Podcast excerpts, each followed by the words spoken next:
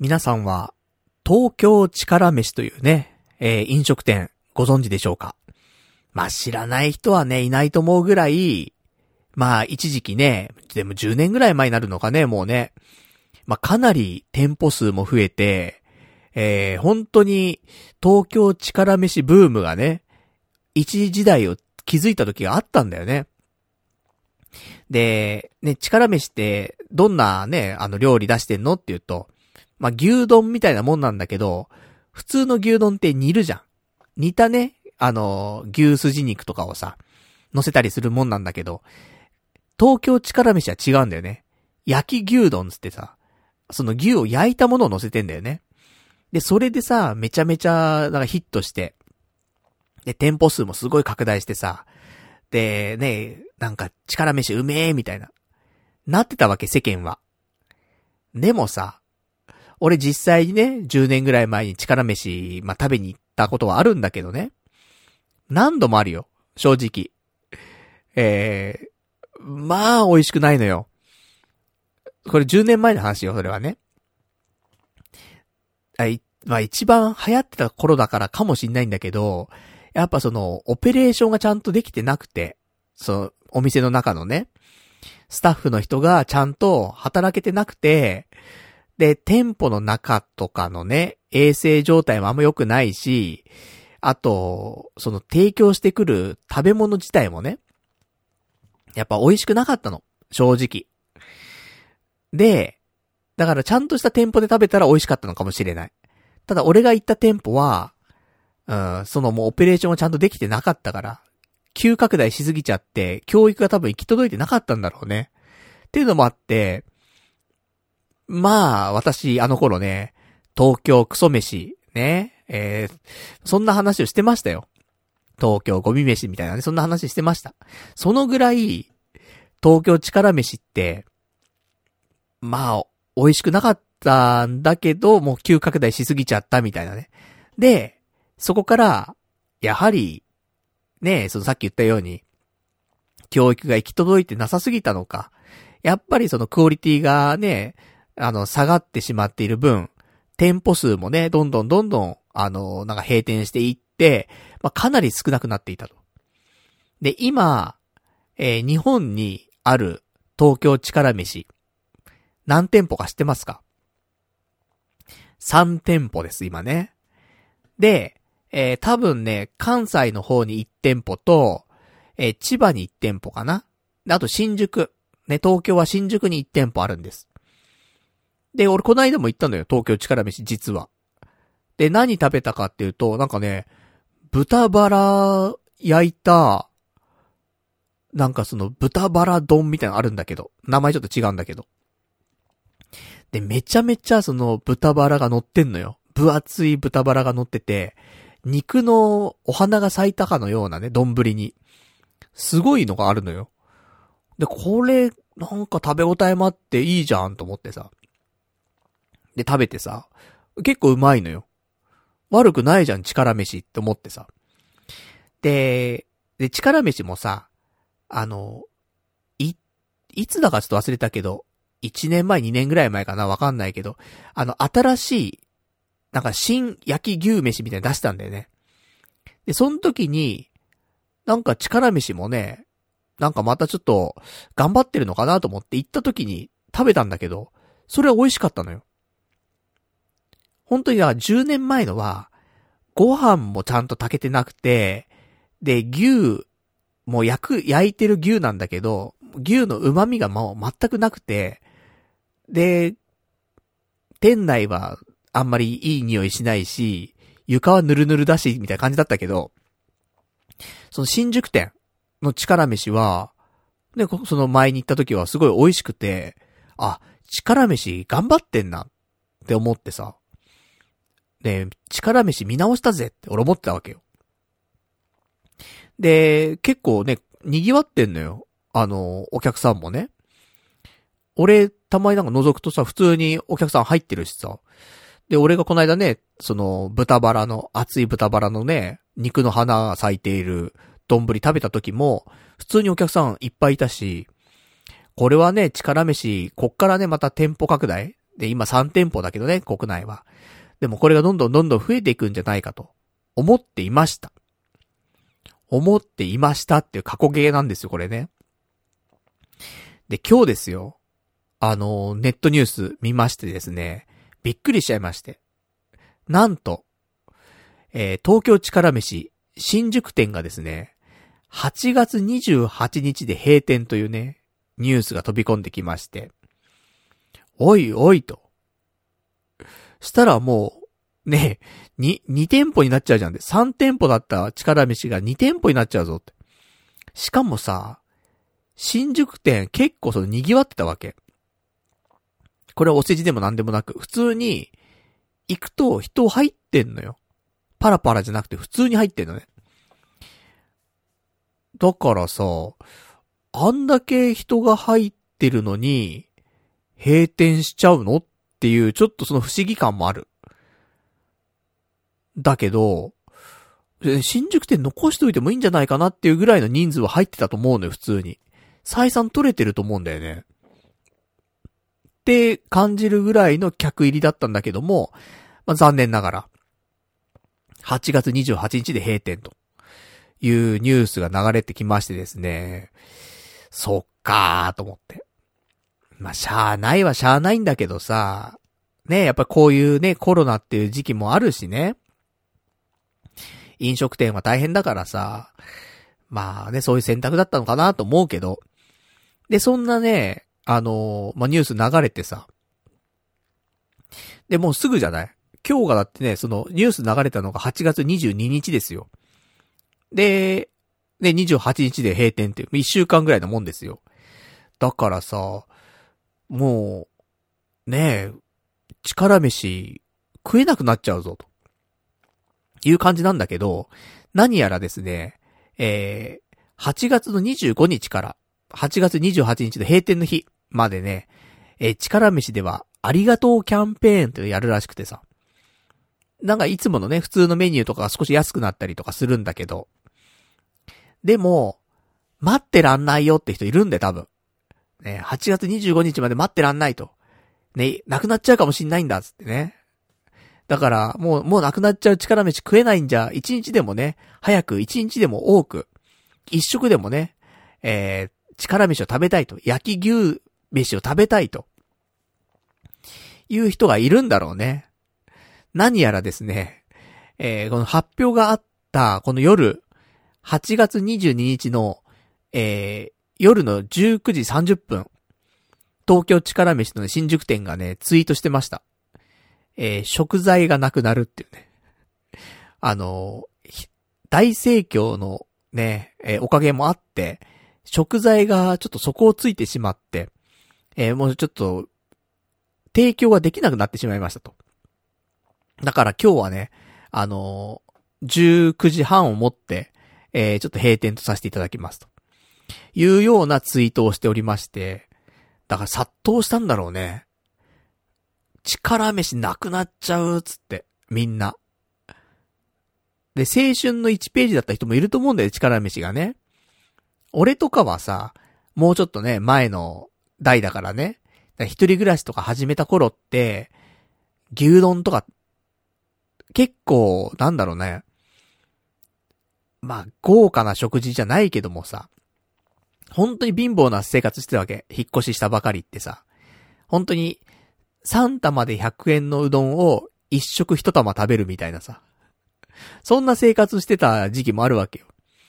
だから、そうすると、牛丼とかで食べると、あの頃だって一杯300円ぐらいなもんだよね。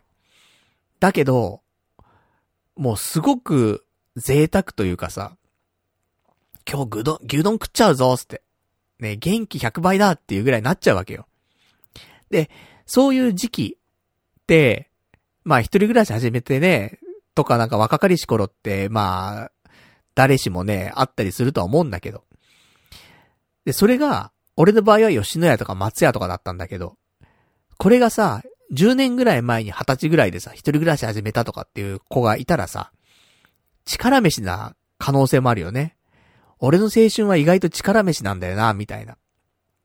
いう人もいると思うから、だからね、やっぱあの頃の味。で、あの頃よりもはるかにうまいから今、力飯。だからさ、なんか青春の味を求めてね、みんな殺到したのかななんて思ったりはするんだけど。で、そんなわけで私もね、ちょっと、8月25から28日あたりでね、ちょっと力飯行こうかななんてね、思ってますけども、最後のね、力飯っていうことで。まあ、ね、ちょっと悲しいものありますけどもね、俺もクソ飯なんて、ちょっと昔は言いましたけど、まあしょうがないよね。本当なんだから。米が炊けてない米出してんだから。そりゃ言うでしょって。でも今美味しいんだよ、本当に。だそれだけにね、ちょっと残念だなって思ったりしますけど。まあそんなね、まあ東京力飯の閉店のニュースをちょっと聞いてね、ちょっとなんかセンチメンタルな気持ちになりつつ、まあ、ちょっとね、私も今日、ね、力飯の代わりにね、松屋食べてしまいましたけどもね。まあ、松屋も美味しいね。うん。まあ、牛丼はね、なんかやっぱりいいよ。なんだかんだで、たまに食べるとね、お腹も膨らむしさ。ねだから、まあ、そんなね、ちょっと、一時代をね、気づいた、ね、東京力飯がね、閉店してしまうという。でもまだ、あるからね。その、東京の店舗がなくなって、えー、まあだから東京力飯ではなくなっちゃうんだよね。大阪力飯と千葉力飯は残るんだけど、東京力飯はまあまあなくなってしまうんで、まあ何なんだろうかという話ではあるんだけど。まあね、そんなちょっと時代の一つがね、終わってしまうっていうことをね、ちょっと感じながら、ね、今日もね、えー、ちょっとラジオの方やっていきたいと思いますんでね、よかったら最後まで聞いていただけたらと思います。それでは今日もやっていきたいと思います。パルナイトの童貞ネット、アットネトラジー。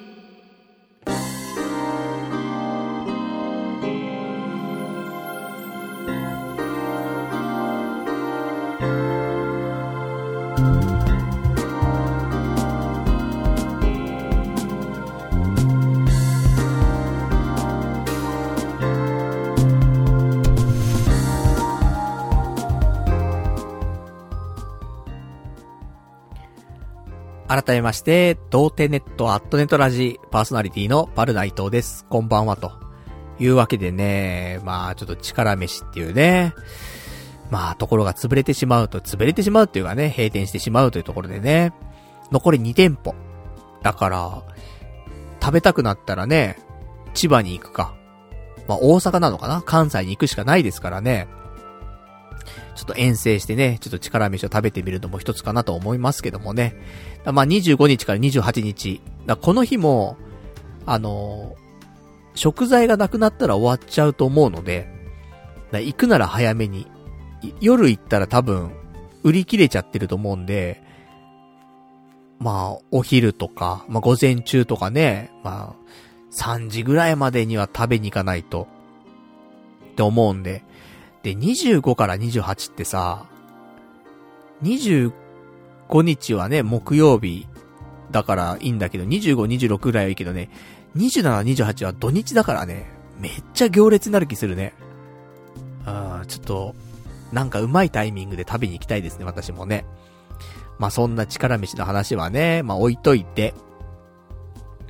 で、一応ね、今週もね、いろいろやってき、きたんですけどもね、何の話しようかななんてね、ちょっと思ってますが、まあ、あの、よかったらですね、あの、お便りとかもお待ちしてますんで、えー、送っていただけたらと思います。じゃあ、お便りの宛先なんですけども、こちら、えー、メールでお待ちしております。メールアドレスは、ラジオアットマーク、童貞 .net、radio アットマーク、doutei.net、ラジオアットマーク、童貞 .net、こちらまでお待ちしております。えー、リアルタイムであればね、放送中読ませていただきますし、リアルタイムでなければね、次回の放送で読ませていただきたいと思いますんで、よろしくお願いいたします。という感じなんですけどもね。いや、今週も色々あったんですけどね、なんだろうね。ちょっとね、あの、気持ちはね、ネガティブなんだよね。ハイパーネガティブ期の、なんかちょっと入り口に今来てるような感じで。だから、ね、ちょっと、なんだろうね、季節の変わり目とかにね、こういうなんかメンタルってさ、波があったりするじゃない？季節の変わり目とかでもないんだよね、別にね。夏のね、ど真ん中でさ、そんなね、俺夏が嫌いなわけでもないしね。むしろ好きな方だからさ、冬よりはね、夏の方が好きだからさ。そう考えたら別になんかネガティブになるね、季節でもないんだろうなと思うんだけど、なんかね、ちょっと、そんな気持ちになってますけど、まあその辺の話はね、後でしていこうかなと思ってますけどもね。で、そう、あの、今日、もうすでにですね、ちょっと今日あの、収録のお時間、ちょっと押してまして、もう日付がね、月曜日から変わって火曜日になってるんですけども、もう今日ですよ。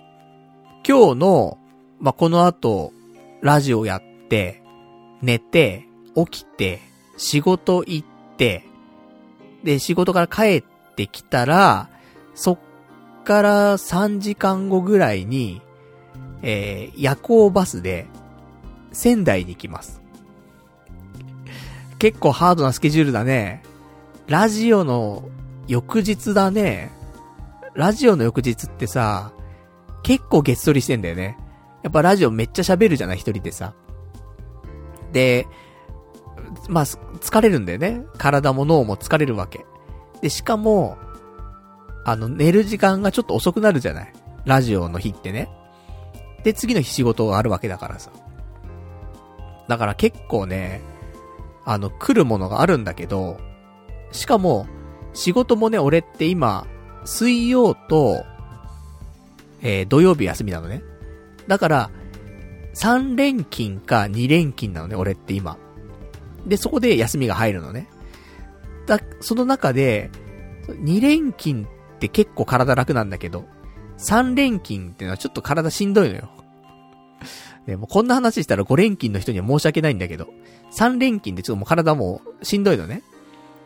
で、その3連勤なんだよね。に、日、月、火って3連勤目なのよ。ラジオが終わった次の日、しかも3連勤の日。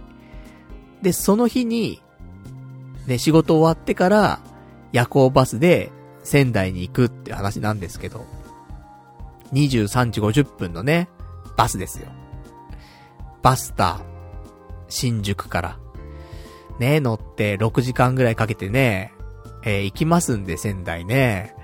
もうすぐだよね。もうなんか、結構ね、先かなと思って生活してましたけど、気がつけばもうね、仙台旅行と、なっておりまして。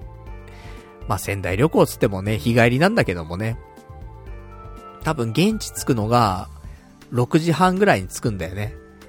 で、帰りは、17時30分過ぎぐらいの新幹線に乗って帰るので、仙台にいる時間はね、だいたい11時間ぐらい。まあ、それでもね、朝の朝からですよ。で、しかもね、日が暮れる前の、まあまあ、夕方まではいるわけだから、まあ、ほぼね、丸々1日と言ってもおかしくないぐらいの。まあ、丸々1日というのはね、11時間なんだけどもね。まあ、いるんで、で、もうやることもある程度はね、固まってるのでね。まあ、あとその中でどう楽しもうかなってところあるんですけど。だってね、あのー、予約するものも予約してますからね。松島、行くのがメインなんだけど。本当はね。まあ、家系ラーメン食べるのもメインではあるんだけど。まあでも、松島行くのがね、一応メインで、日本三景をね、見るっていう。で、日本三景見るにあたって、遊覧船とか乗るのよ。それの予約とかもすでにしてあるしね。時間、まあ、間に合わないってことはないと思うんだけど。まあそれもね、もう予約してるからその時間に行かないといけないしとかね。結構スケジュールガチガチなんだよね。だその中でね、どうなんか楽しみを見つけるかなんてところもあるんですけど。でそんな中ね、あの、その仙台行くっていう。仙台行くえね、仙台行くえつってね、甲子園、ね、仙台育英勝ちましたね。優勝ってことで。なんかすごいよね。なんか、俺が仙台行くってなると、なんか逆のことが起きること多いと思うのよね。何かと。俺が何かを始めるとかね、何か、ね、注目するとかってやると、その、注目されたこととか物とかってのは、マイナスに働くことが多いんだけど。でも今回ね、仙台行くっつったら、ね、仙仙台育英優勝しちゃったからね。それはすごいなと思って。だから、今日、その月曜日に、仙台育英がね、優勝して、で、まあ火曜日になって水曜日でしょ？俺がね、仙台、まあ着くのはね。ちょうど仙台育英が帰ってくるのって、いつなんだろうね？仙台ね。火曜日明日なのかな？それとも、ね、水曜日なのかわかんないけど、だから、仙台駅前とかさ、仙台育英おめでとうみたいな、すごい状態なんじゃないかなと思って。もしかしたら、俺が行った時パレード、ね、パレードしてるかもしんないよね。そんなところに遭遇できるかもしれないって考えると、なんか、ね、ナイスなタイミングってところありますけどもね。あんまね、俺もね、あのー、そんなに今回、まあ毎年だけどね、うん、ちょっと甲子園見てたわけじゃないんだけど、でも一応ね、あの、どんな感じで、なんだろう。まあ、なんか、試合が進んでたのかとかね。その辺はちょっとチェックしてたんだけど。まあ、すごいよね。その、東北勢でね、は、初めての甲子園優勝仙台育英自体はなんか3回目の決勝戦だったみたいなね。なんかそんなのあったよね。だからこれでね、本当に悲願達成ということでね。まあよかったよね、と思って。だからこのタイミングでね、仙台行けることも本当にね、良かったなと思うんで、なんか、で、そういうところも合わせてね、この旅行で楽しめたらね、いいななんて思ってますね。じゃあお祭りムードかもしれないね。もしかしたらね、仙台は。うん、ちょっと楽しみですね、そういう意味ではね。そんな仙台旅行だから全然でもまだ、あの、荷物とかも準備してないけど、でも日帰りだからね、言っても、携帯の、な、携帯持って、お財布持って、あと携帯の充電器持ってけば、まあ、別にどうにでもね、なるからね。本当荷物なしで行ってもいいぐらいなんだけど、で、まあ一応ね、うん、ちっちゃい、まあ、カバン一つでもね、持っていこうかなと、思ってはいますけどもね。まあ、そんな感じで、まあ、軽く、ね、あの、ふらっとちょっと旅行に行く感じでね、仙台は楽しんでいこようかなと思ってますんで、まあ、その辺のお話は、ね、ちょっと来週したいなと思ってますんで、来週は仙台スペシャルというところでございますんでね、まあ、旅行話、ね、嫌いじゃないよなんていう人いたらね、まあ来週楽しみにしていただけたらなと思っておりますけども。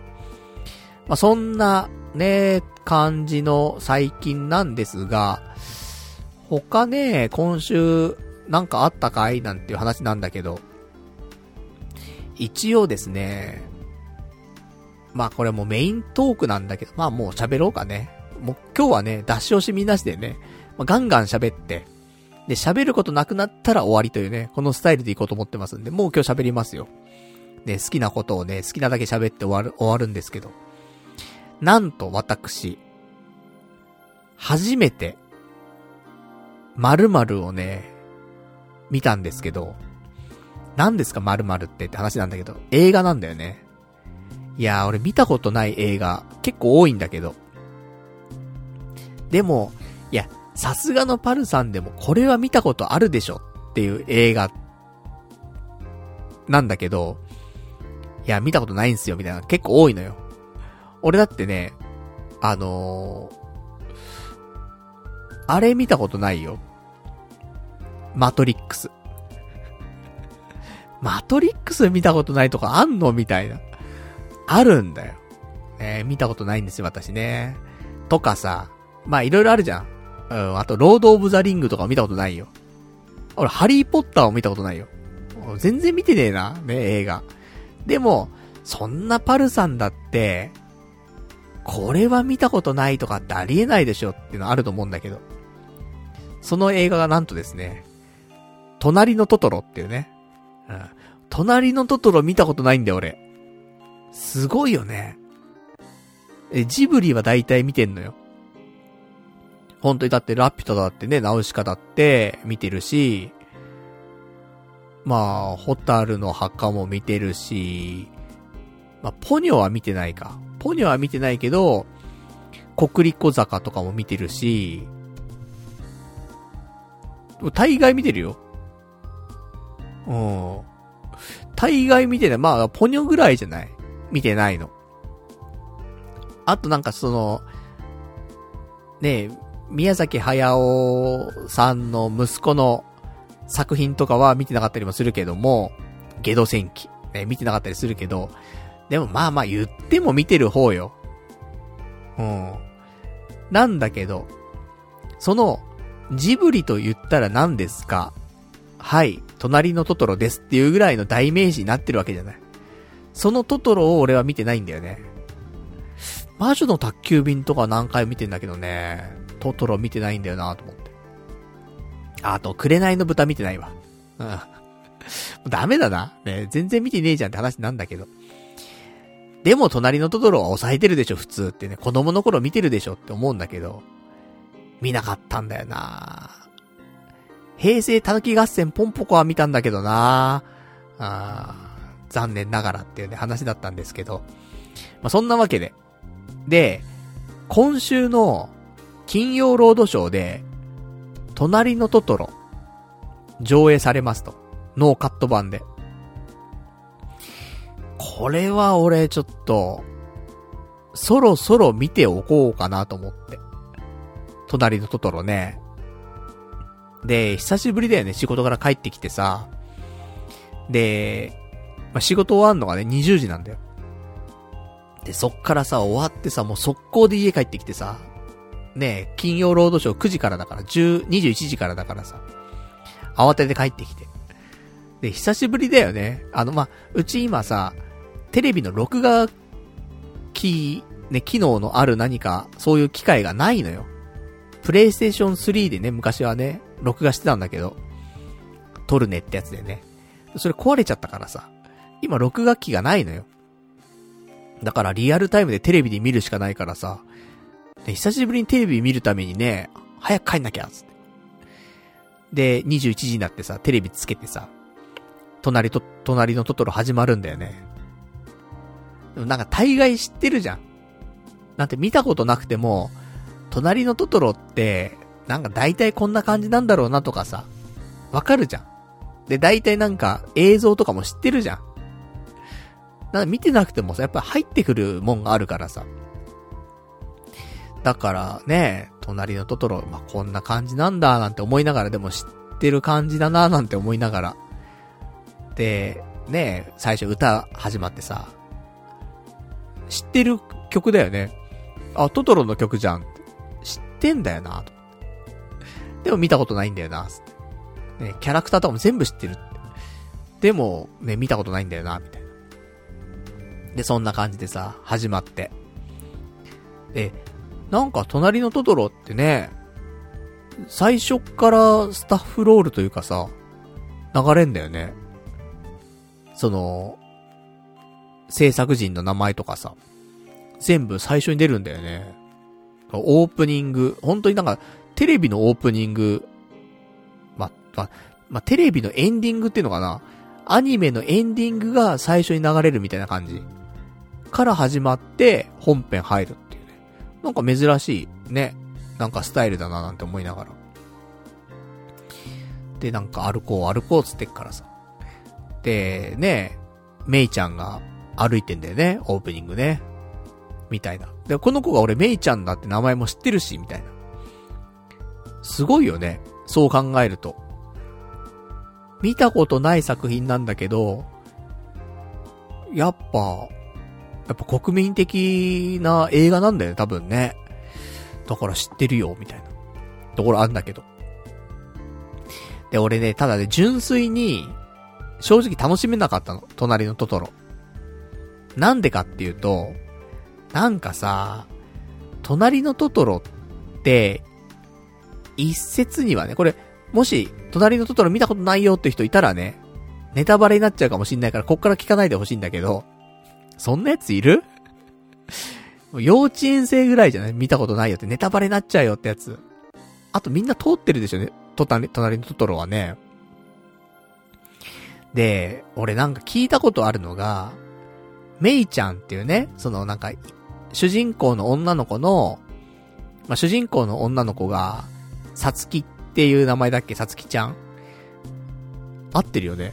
うん。メイとさつきよね。だと思うんですけど、あのー、この妹のメイちゃんが、実は、最初からなのかわかんないけど、な、死んでる説。これ何なんだろうな？これ何で聞いたんだかわかんないんだけど、最初から死んでるのか、途中から死んでるのかわかんないけど、実はメイちゃんは死んでる説。っていう話を聞いたことがあって、でさ、そういう裏の設定があるみたいなさ、お話なんだよ、みたいなの聞いたことあんだよ。本当かよってちょっと思って。で、これメイちゃん死んでるっていう、なんか、感じなのか？なんて思いながらさ、ちょっと疑いながらさ、ずっと見てるわけ。最初から最後まで。別にそんなことないじゃんみたいな最後まで言ってさ、全然メイちゃん、死んでる説ないじゃんと思って。だからなんかずっとそんなの気にかけながら見てたから、から変な情報が入ってくるのも良くないななんて思うんだけど。でもね、途中でね、そのメイちゃん、これもしかしてメイちゃん、死んじゃってんの？っていうところもあったりもしたから、まあちょっとドキドキはしたんだけど、でも結果全然そうじゃないじゃんと思って。普通に純粋に楽しめばよかったななんて思ったんだけど。でもそんなね、隣のトトロ、ウィキペディアとかも見たんだけどさ、少し。あの、別になんか、ザーって見ただけでね、あれなんだけど。ウィキペディア見たことある？隣のトトロの。あの、ま最初ね、あの、簡単に書いてあるあらすじあるわけ。まあ、あらすじっていうかね、なんか、隣のトトロは、スタジオジブリ制作の長編アニメーション映画。宮崎駿監督作品。昭和30年代前半の日本を舞台にしたファンタジー。田舎へ引っ越してきた、えー、草壁一家のさつき、めい姉妹と子供の時にしか会えないと言われる不思議な生き物、トトロとの交流を描く。ね、そういう風にね、まあ、簡単なあらすじが書いたんだけど。で、まあ、公開されたのは、これ昭和63年、1988年だから俺8歳なんだよね。だ全然見ててもおかしくないと思うんだけど、8歳だったらね。なんで見てないんだろうな。ここだけ抜けてんだよな。で、周りのやつもトトロトトロって言ってるやつ、あんまいなかったんだよな。なんだろう。うん、どういう世界線で生きてきたんだ俺は。とよくわかりませんけども。で、そうやってウィキペディアに書いたんだけど、あのー、そこに、その下にね、ストーリーと書いてある。で、普通さ、まあ、映画とかでもね、ウィキペディアあるけど、ストーリーって書いてあってさ、そこまでさ、書いてないじゃん。最初から最後まで。でも、隣のトトロ、多分これ最初から最後までのストーリー全部書いたんだよね。もうだからもうネタバレとかもないだろうっていう感じなんだろうけど、本当に最後のシーンまで書いてあるもんね。こんなことあるっていうぐらいストーリー全部書いてある。そう、そんな、そんなやつでしたね。で、トトロ見てどう思ったかとかも特にないんだけど、なんか、ちょっと思ったのは、えお父さんの声。ねえ、お父さんの声、みんな聞いたことある？隣のトトロの。すごい棒だよね、と思って。な宮崎駿ってさ、そのなんか、棒な声の男好きよね。前もね、あの、なんだっけ？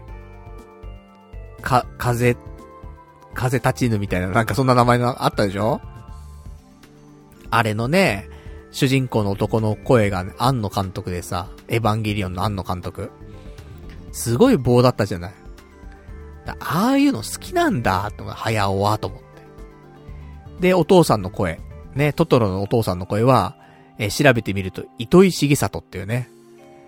ああ、すげえところ、ね、使ってんだなと思って。糸井重里さん。ねえ、もうスーパーコピーライターでしょ、もうね。そんな人使ってお父さん棒にさせちゃってと思って。でもなんか最初だけね、棒だなと思ったけど、後半なんかね、聞き慣れてきたら、なんかお父さんいい声してんなと思ってね。早尾はだからそういうなんかスルメ成分のある声が好きなんだろうね。うん。庵野監督もそうなんだろうな。そういうのもあるかもしんないんですけど。とかね。まあ、そんぐらいですかね。見てて思ったのは。あとは、やっぱり、ね、舞台が昭和30年代前半だってことなんで、でも昭和30年代前半か。それにしてはちょっと近代感もあったけど、でもね、やっぱ井戸とかさ、ね、山奥とか関係なくだもんね。あの時代は井戸とかは普通にあったしさ。俺もね、ちっちゃい頃とかはね、井戸とかね、あの、ちょっと、出したこととかあるのよ。うん。まあ、おじさんだからね。まあ、あるだまあ、うちとかにはないけど、おばあちゃんちとか行くと、なんかね、家の横とかに井戸があって、で、なんかあの、シュコシュコシュコシュコしてね、水出したりとかしたもんね。まあ、井戸水は危険だみたいな話もあったけど、多分ね、それは、飲み水としては使ってないんだろうけど、なんか、洗、何か洗ったりするとかね、冷やしたりとかするときに、だからなんか外から帰ってきてね、あの、ちょっと汚れちゃってるとかね、子供とかなんて特にそうじゃない。泥だらけになってるとか。そういう時に井戸水使ってね、なんか洗い流したりとかもあったような気もするけど。だそんな井戸見てね、今の子わかんないもんね、多分ね。井戸ってな、なんすか？みたいな感じでしょ。だって、物を見たことないしね、多分ね。井戸で水を汲んだりとかってしたこともないと思うんだよね。一応だからギリだよね、俺の世代ぐらいが。40歳ぐらい。これよりも若いと、もしかしたらもう井戸とかはあんまり、うん、触れたことないんじゃないかなって思うんだけど。特にそういうなんか、田舎の方でなければ特にね。って思うんだけど、だから井戸とか見て、なんか、あ、懐かしいなって。ちっちゃい頃ね、ちょっとだけなんかやったことあんなみたいな感じはあったので、なんかそういうノスタルジックなんで気持ちになったよね。だから、子供が見るトトロと、大人が見るトトロはやっぱ感じ方が全然ね、違うとは思うんだけど。で、そんな、ね、だから普通のなんか、ファンタジックなね、お話で、そのトトロっていうね、そういうちょっと、おっきな、生物生物っていうかね、妖怪？うん、なんて言うんだかわかんないけどもさ。そういう不思議な生き物とね、なんかもう子供にしか見えないようなね、そういう生き物たちにね、会って、で、なんか、うん、進んでいくみたいなね、感じだったけどもね。なんだろうね、トトロってなんでそんな流行ったんだろうね。よくわかんないんだよね。子供がね、ほんと喜んで見るわけじゃん、トトローって。キャラクターも可愛いのかね。トトロね。ジブリの描く、ああいうなんかキャラクターもの？可愛いよね。でも一番可愛いのは、やっぱ魔法使い、魔法使いじゃないね。あの、魔女の宅急便に出てくるね、ジジ。ジジは可愛いよね。あれは、ちょっと可愛いわ。俺は好きなのよ、ジジね。その次ぐらいにやっぱり、来るのかね、トトロってね、可愛さって言ったらね。俺意外とトトロって目がでかいイメージだったんだけど、なんか作中、結構目ちっちゃいこと多いんだなぁと思っ。その辺もなんか、ね、実際にやっぱり見てみないとわかんないんだなと思って。とかそんな、ね。全然もうトトロの感想でもなんでもないんだけど、なんかそんな、うん、普通に子供がね、なんか、こういうこと起きたらいいなとか、っていうのが、なんか再現されてるというかね。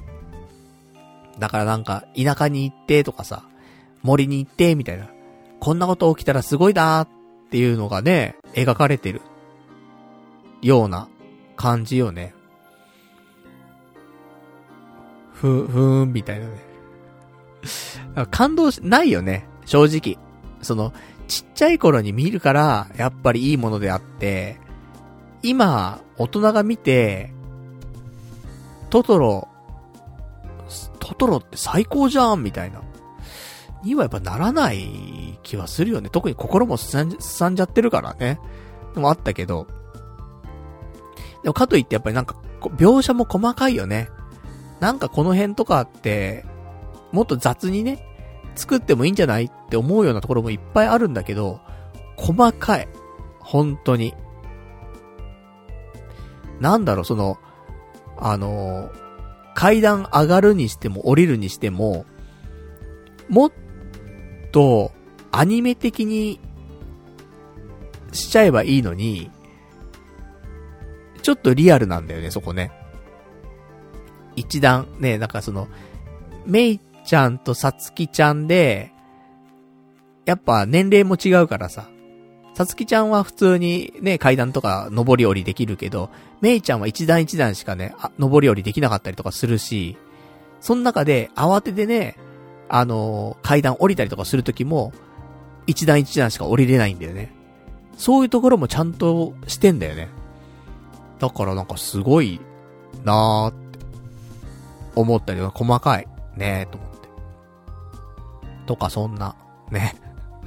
まあでも最後は良かったなと思って。なんか、その、メイちゃんがね、ちょっとなんか、不穏な空気になっちゃったんだけどもさ、メイちゃんどこ行っちゃったんだみたいなね。で、みんなで探してみたいな。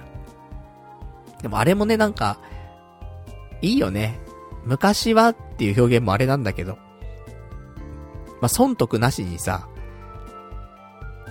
その、周りの人とね、その周りの家族というか、いうかさ、周りの大人というかさ、そういうのもさ、なんかやっぱり、協力し合っていたというか、そういう時代だったんだよね、やっぱりね。だからなんか、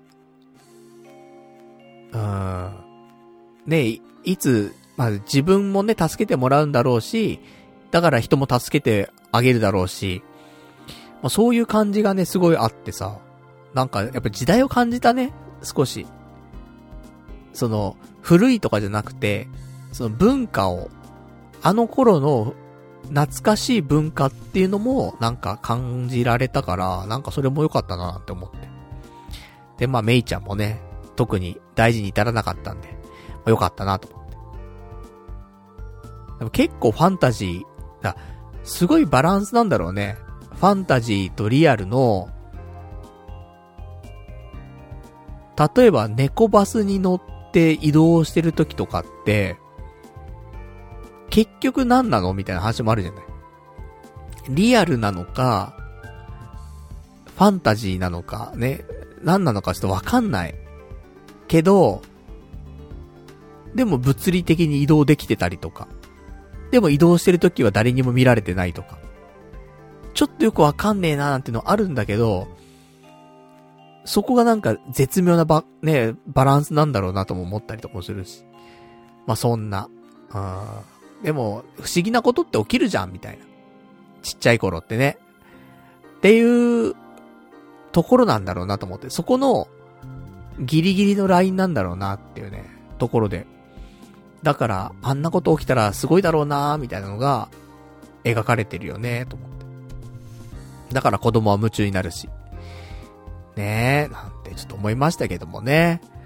そんな、隣のトトロ。ね初めて見ましたけど。だからまあ、いろいろ喋りましたけど、まあ別にっていうね。別に隣のトトロ見ても、ぐっと来たものはないんだけど、ね、涙ぐむとかとかもなかったんだけど。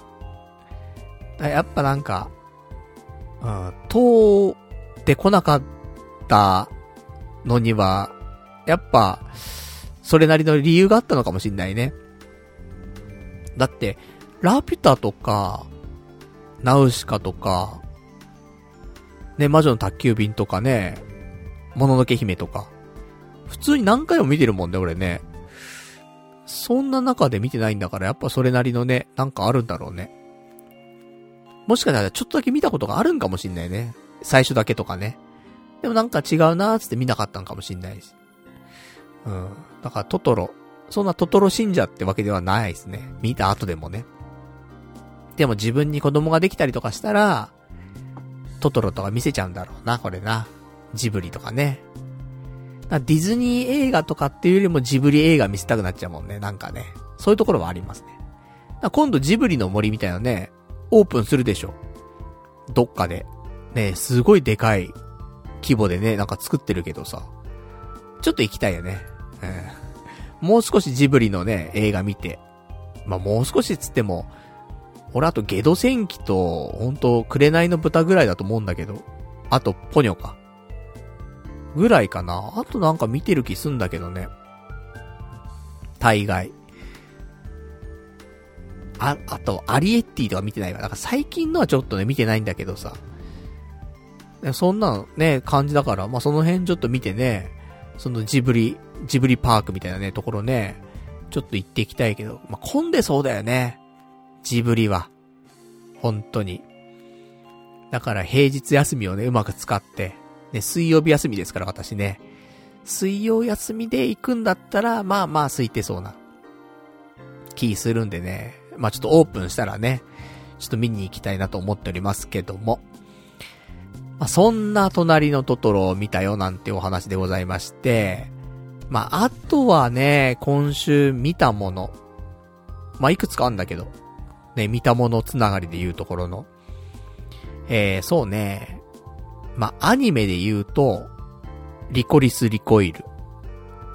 えー、先週とか先々週とかね、私ちょっと皆さんにお伝えしましたけど、今期のアニメで一番いいというアニメがリコリス・リコイルでございますと。まああの、これは人それぞれだと思います。正直、俺は最高だと思ってるけど、あの、俺の友達、結構アニメのセンス合う友達なんだけど、彼は、リコリス・リコイルが全く響いてなかったから、だから、あ、そうなんだと思って。俺、正直、このリコリコ、ね、略してリコリコなんだけど、リコリコに関しては、あのアニメのね、センスが近い、ね、好きな作品が近いような友人であれば、これは二人でヒャッハーだなって思って、リコリコ見てるって聞いたんだけど、全然響いてなかったんだよね あの、ここまで響いてねえのかっていうぐらい響いてなくて。まさかそんな人がいるんかって思うぐらいね、いう感じだったんだけど、そのぐらい、その、絶対に響いてるだろうなって思うぐらい俺、リコリコ響いてんのよ。生きがいなのよ、今の。正直。今、あのー、まあ、リアルタイムだとね、土曜日の23時半からやってんだけど、リアルタイムで、久しぶりにアニメ見たもんね。今週もそうだし。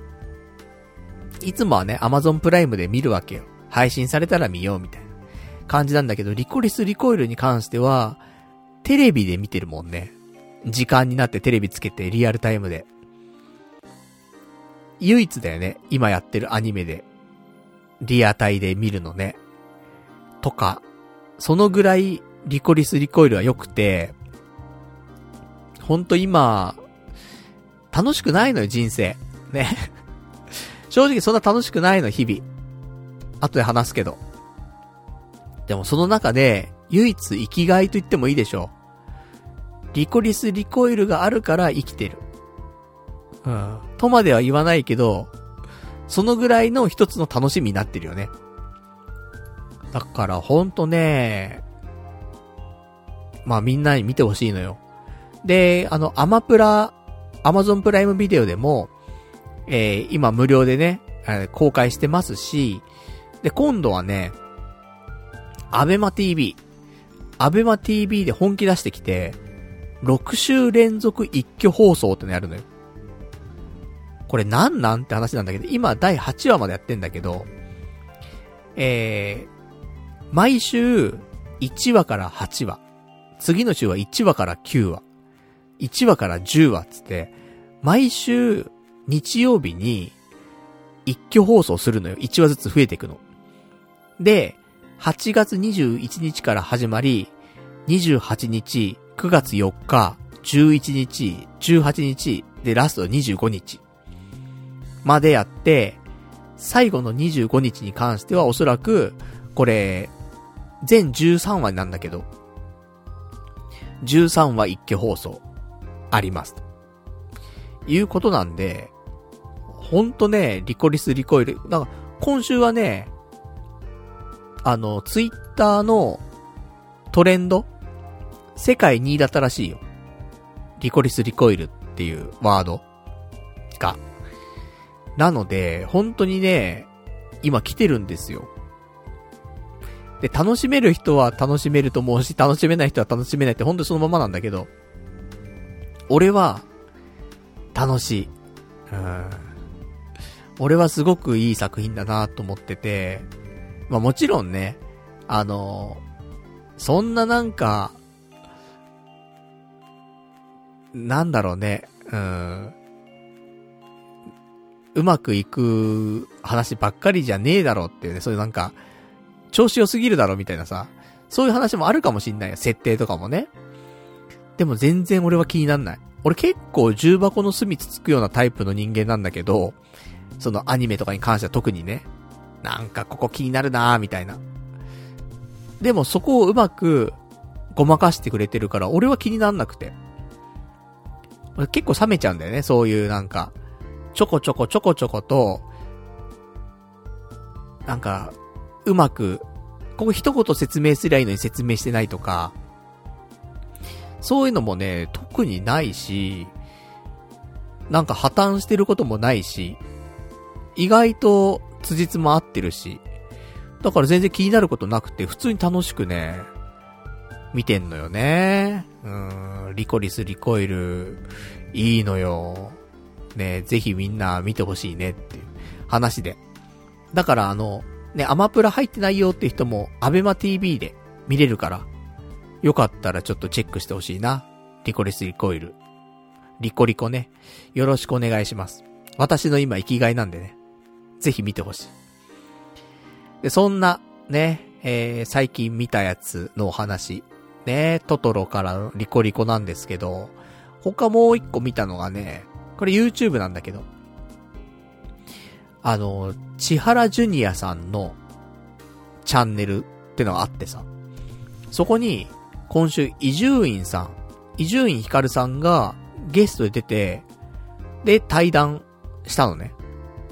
これ、面白くてさ、最近伊集院さん、ラジオだけじゃなくてね、まあ、ラジオが、昼間やってたラジオってね、あの、伊集院光とラジオとっていうね、TBS でやってた帯番組があるんだけど、まあ、それが終わりましたと。で、終わってから、伊集院さん結構精力的にいろんなところに出てるの、今。ラジオのゲストにも出るし、テレビも、もういろんなの出るし、で、YouTube とかもね、まあ、こうやって出たりとか、で、ね、この間トークライブやったりとか、まあ、いろいろなんか活動的にやってるんだよね。で、今回千原ジュニアさんの、えー、YouTube の方にね、出演して、で、お話しするんだけど、あの、最近伊集院さんって、どうやって伊集院光っていうね、モンスターが生まれたのかという話をね、いろんなところでするの。本当にラジオでもするし、トークライブでもしてるし、で、これ千原ジュニアさんのそのね、えー、YouTube でもしてるし、他にも、テレビだったら白黒アンジャッシュとかでもね、してたし、まあ、もう結構いろんなところで、伊集院光誕生秘話って話してるんだけど、でも、何回聞いても、まあ、もちろんね、あ、知ってる知ってるってなるんだけど、もちろんね、あの、知らない話もね、毎回出てくるのよ。まあ、それもさすがだなと思うんだけど。で、かつ、知ってる話なんだけど、でも、やっぱり、その一緒にいる人喋ってる人だからその、今回だと千原ジュニアさん。だし、で、テレビだったらね、白、アンジャッシュだとか、ったりする中で、アンジャッシュに合わせた話。千原ジュニアさんに合わせた話。そこをちょっと接点とした話というかさ。なんか上手いんだよね。だから、何回も聞いてる話なの。言ったらね。こちらとしては。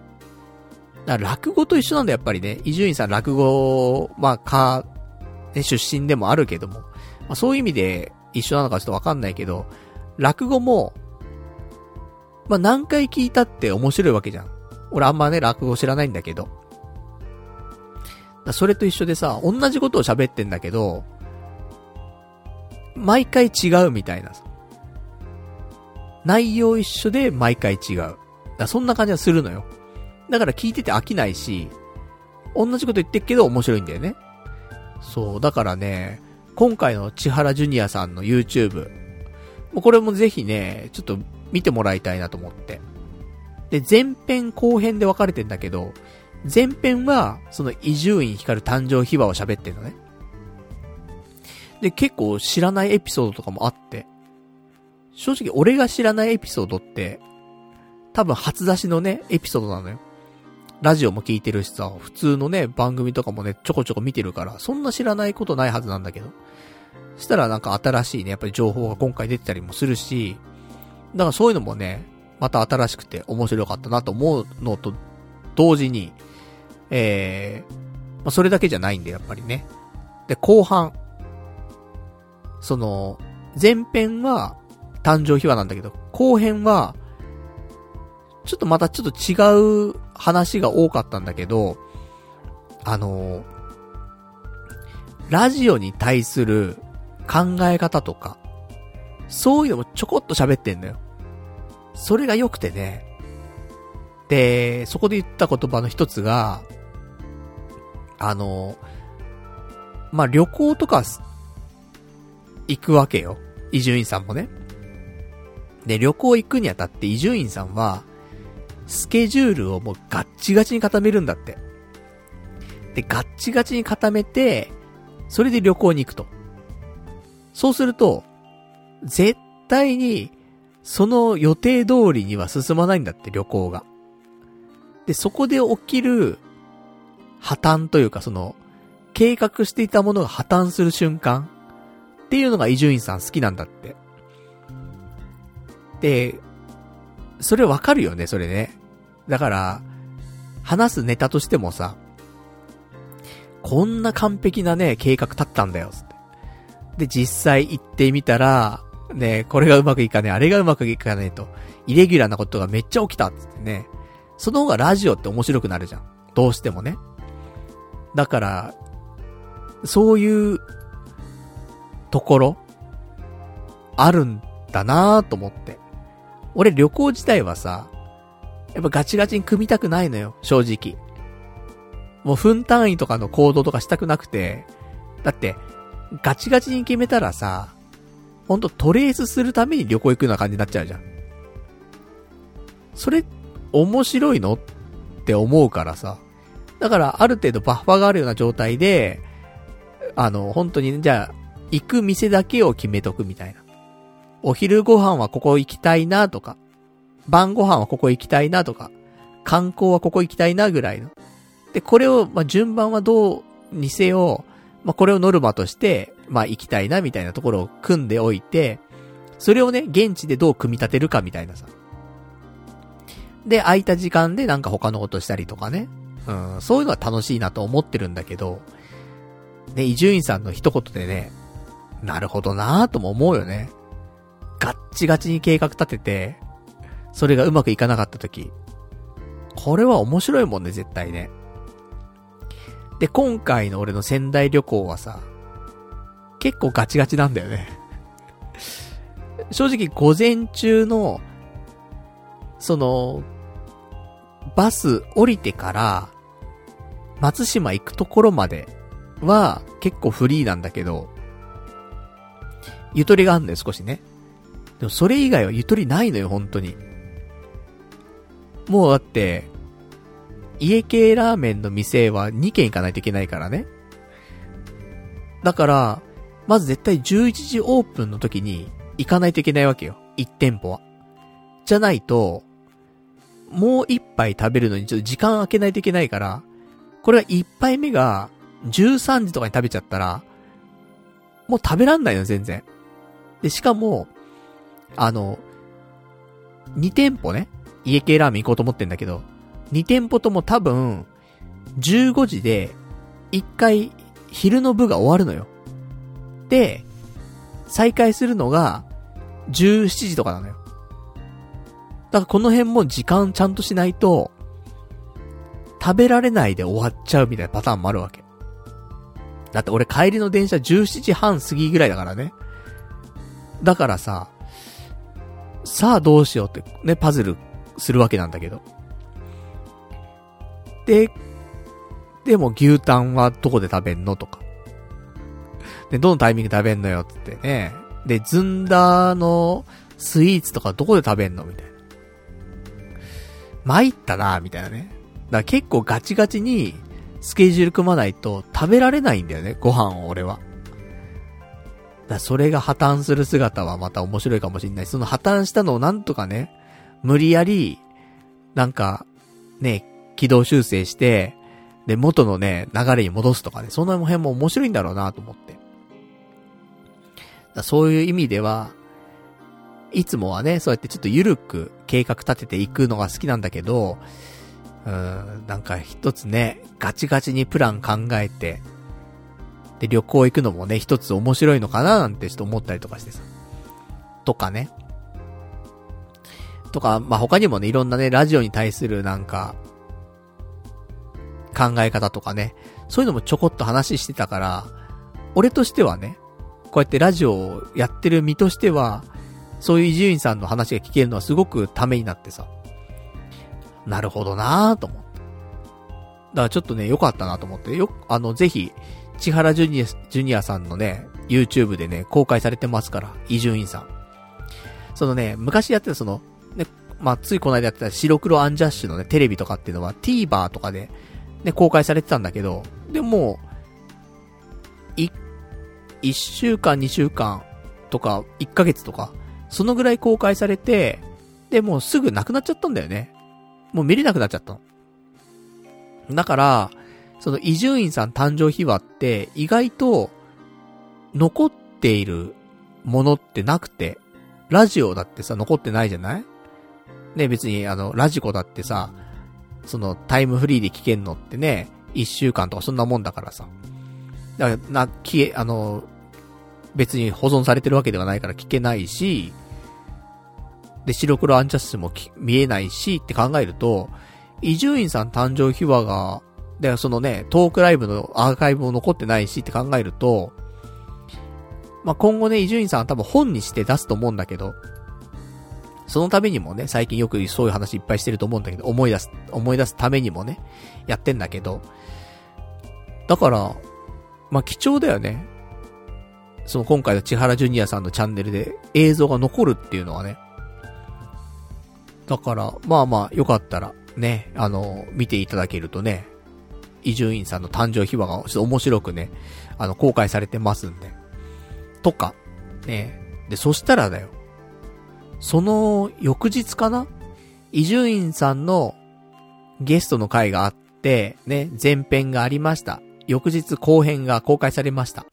その翌日、今度千原ジュニア、ジュニアさんのた、あのー、番組に、関根勤さんがゲストで来てさ、まさかの、ね、ラジオつながりだよね、完全にね。伊集院さんからの小先っていうかね。で、関根勤さんが出てさ、で、関根さんも、あの、自分の YouTube チャンネル持ってんだよね。一応俺、あの、チャンネル登録してんだけど。で、関根さんもたまにね、それでラジオの話とかね、してくれたりもしたんだけど。で、千原ジュニアさんのチャンネルでは、まあ、関根さん、まあ、これも誕生秘話だよね、結構ね。関根さんって昔ラビット関根っていう名前でね、やっててさ。で、途中で関根勤に変わるんだけど。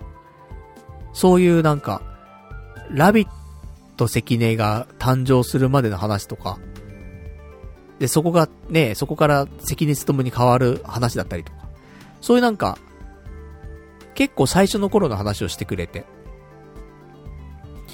で、聞いたことある話もね、もちろんあるんだけど、でもなんか、すごいまとまっててよかったよね、と思って。うまいよね、やっぱ、千原ジュニアさんの回しもうまいんだろうなと思うんだけど。なんか、空気感がいいのかもしんないね、なんかね。うん。その、ねえ結構、ジャックナイフなね、イメージがあるけどもね、ジュニアさんは。でも考えてみたらね、笑っていいともとか普通に出てたわけだからね。レギュラーとして。そう考えたらね、あの、そんな、とんがった人間でもね、なく、普通にお茶の間にね、溶け込むようなタイプの、ね、人になっているのかなと思うんだけど。まあそんなね、ところで、まあよかったら、あの千原ジュニアさんのチャンネル、ね、伊集院さん、関根さん、ね、両方出てますから。まあこの辺もね、チェックしていただけるとね、よろしいんじゃないでしょうかというね、お話なんですけども。まあ、そんなところですかね、YouTube。ね、最近見てるやつはね。あと今週あったお話なんですが、そうね、今週はですね、あの、もうね、喋りたい話からしていこう。釣り。釣りに行って参りました、今週。土曜日じゃないのよ。水曜日に行ってきたのよ。ということは、いつも行っている友達はね、あの土曜日なんだけど、今回違うのよ。えー、別の人と行ったんですけど、誰と行ったんですかっていうとですね、えー、最近ちょこちょことお名前出てきますけども、ドロラジ。ドロラジの長谷川さんと、あと、ね、ドロラジに童貞ネットを紹介してくれたリスナーの方。この、で、あと私。ね、パルナイト。三人でね、釣り行ってきまして。本当はドロラジのね、北山さんも、あの、来る予定だったんですけど、あちょっと熱出ちゃったらしくて。ちょっとね、行けないって話になって、三人でね、行くって話になったんですけど、まあ、釣りはね、難しいね。っていうのを、なんか改めて思ったんだけど、あの、長谷川さんは、前に、ナマズ釣りをしたことがあるらしくて、な、ナマズロッドみたいなの持ってるらしいのよ。で、あの、紹介してくれたリスナーに関しては、釣りはしたことないと。いう状況。で、そう考えると、まず、俺はね、なんだかんだ数えるともう3年ぐらい釣りやってるっぽいのよね。うん、そんなやってんだと思うんだけど。で、全然うまくもなんねえし、成果も上げてねえしさ。ヒラメしか釣れねえし、みたいな感じなんだけど。だから、まず、どこの釣り場に行くのか。っていう話を考えなくちゃいけないのと、釣り具をどうするのかって話。いうのを、ちょっとまあ俺は考えなくちゃいけないのかなってところがあって、で、釣り場、いつも行ってるところっていうのが、まあ、いくつかあるのよ。で、いくつかある中で、その、磯が広がってるような、海辺っていうのが一つと、あとは、テトラポットの上で釣りをするタイプの場所。だったりとか、あとは、ちょっとした堤防みたいなところ。とかいっぱいあるんだけど、どこがいいんだろうなと思って。まあ、全部ね、一応神奈川とかなんだけど、海でね、釣るってなったら。で、ね、4人とかになる予定だったからさ。ね、長谷川さんと北山さんと、そのね、リスナーの人で、で、あとふく、俺含めて4人でさ、行くってなったら、4人ぐらいが、同じ近いところで、まあ、釣りができないといけないじゃん。それだし、で、初めての釣りみたいな感じだからある意味ね、どこが一番いいんだろうって思って、で、磯のところは、磯はいいんだけど、ちょっと車がね、なかなか入りづらいのよ。すんげえ細い道があって、ちょっとちっちゃめの車じゃないと、すっちゃうの、絶対。それも分かってるぐらい狭いから、磯はちょっと難しいかなって思って。で、そうすると、あとは、まあもう二つぐらいね、候補があって、その、テトラポットの上から投げるところと、あとは、ちょっと堤防っぽいところから投げるところあんだけど、で、堤防っぽいところは、釣れはするんだけど、そこでヒラメとか釣ってるからさ、釣れはするんだけど、根がかりするんだよね。で、俺今となっては根がかりね、全くしなくなったけど、最初の頃ね、ほんと1年とか1年半、2年ぐらいかね、根がかり超する感じでさ、で、なんだろう、やっぱり、根がかりしやすいところってあるじゃん。釣り場でも。で、そこは特にね、根がかりしやすい場所で、で、そこに素人が行ってっから、それは根がかりすんのよ。でもさ、もうさ、釣りするにあたって根がかりって一番萎えるんだよね。糸切れちゃってまたね、仕掛けつけ、つけなきゃいけないとかさ。それの繰り返しって結構しんどいから、だ根がかりするところはなーって思うと、もう消去法で、そのテトラポットのところ。まあ、ここはね、投げ、投げる場所がね、もう砂地なのよ。だから、根がかりしないのよ。ただ、そのテトラポットがちっちゃいテトラポットじゃなくて、おっきいテトラポットなのよ。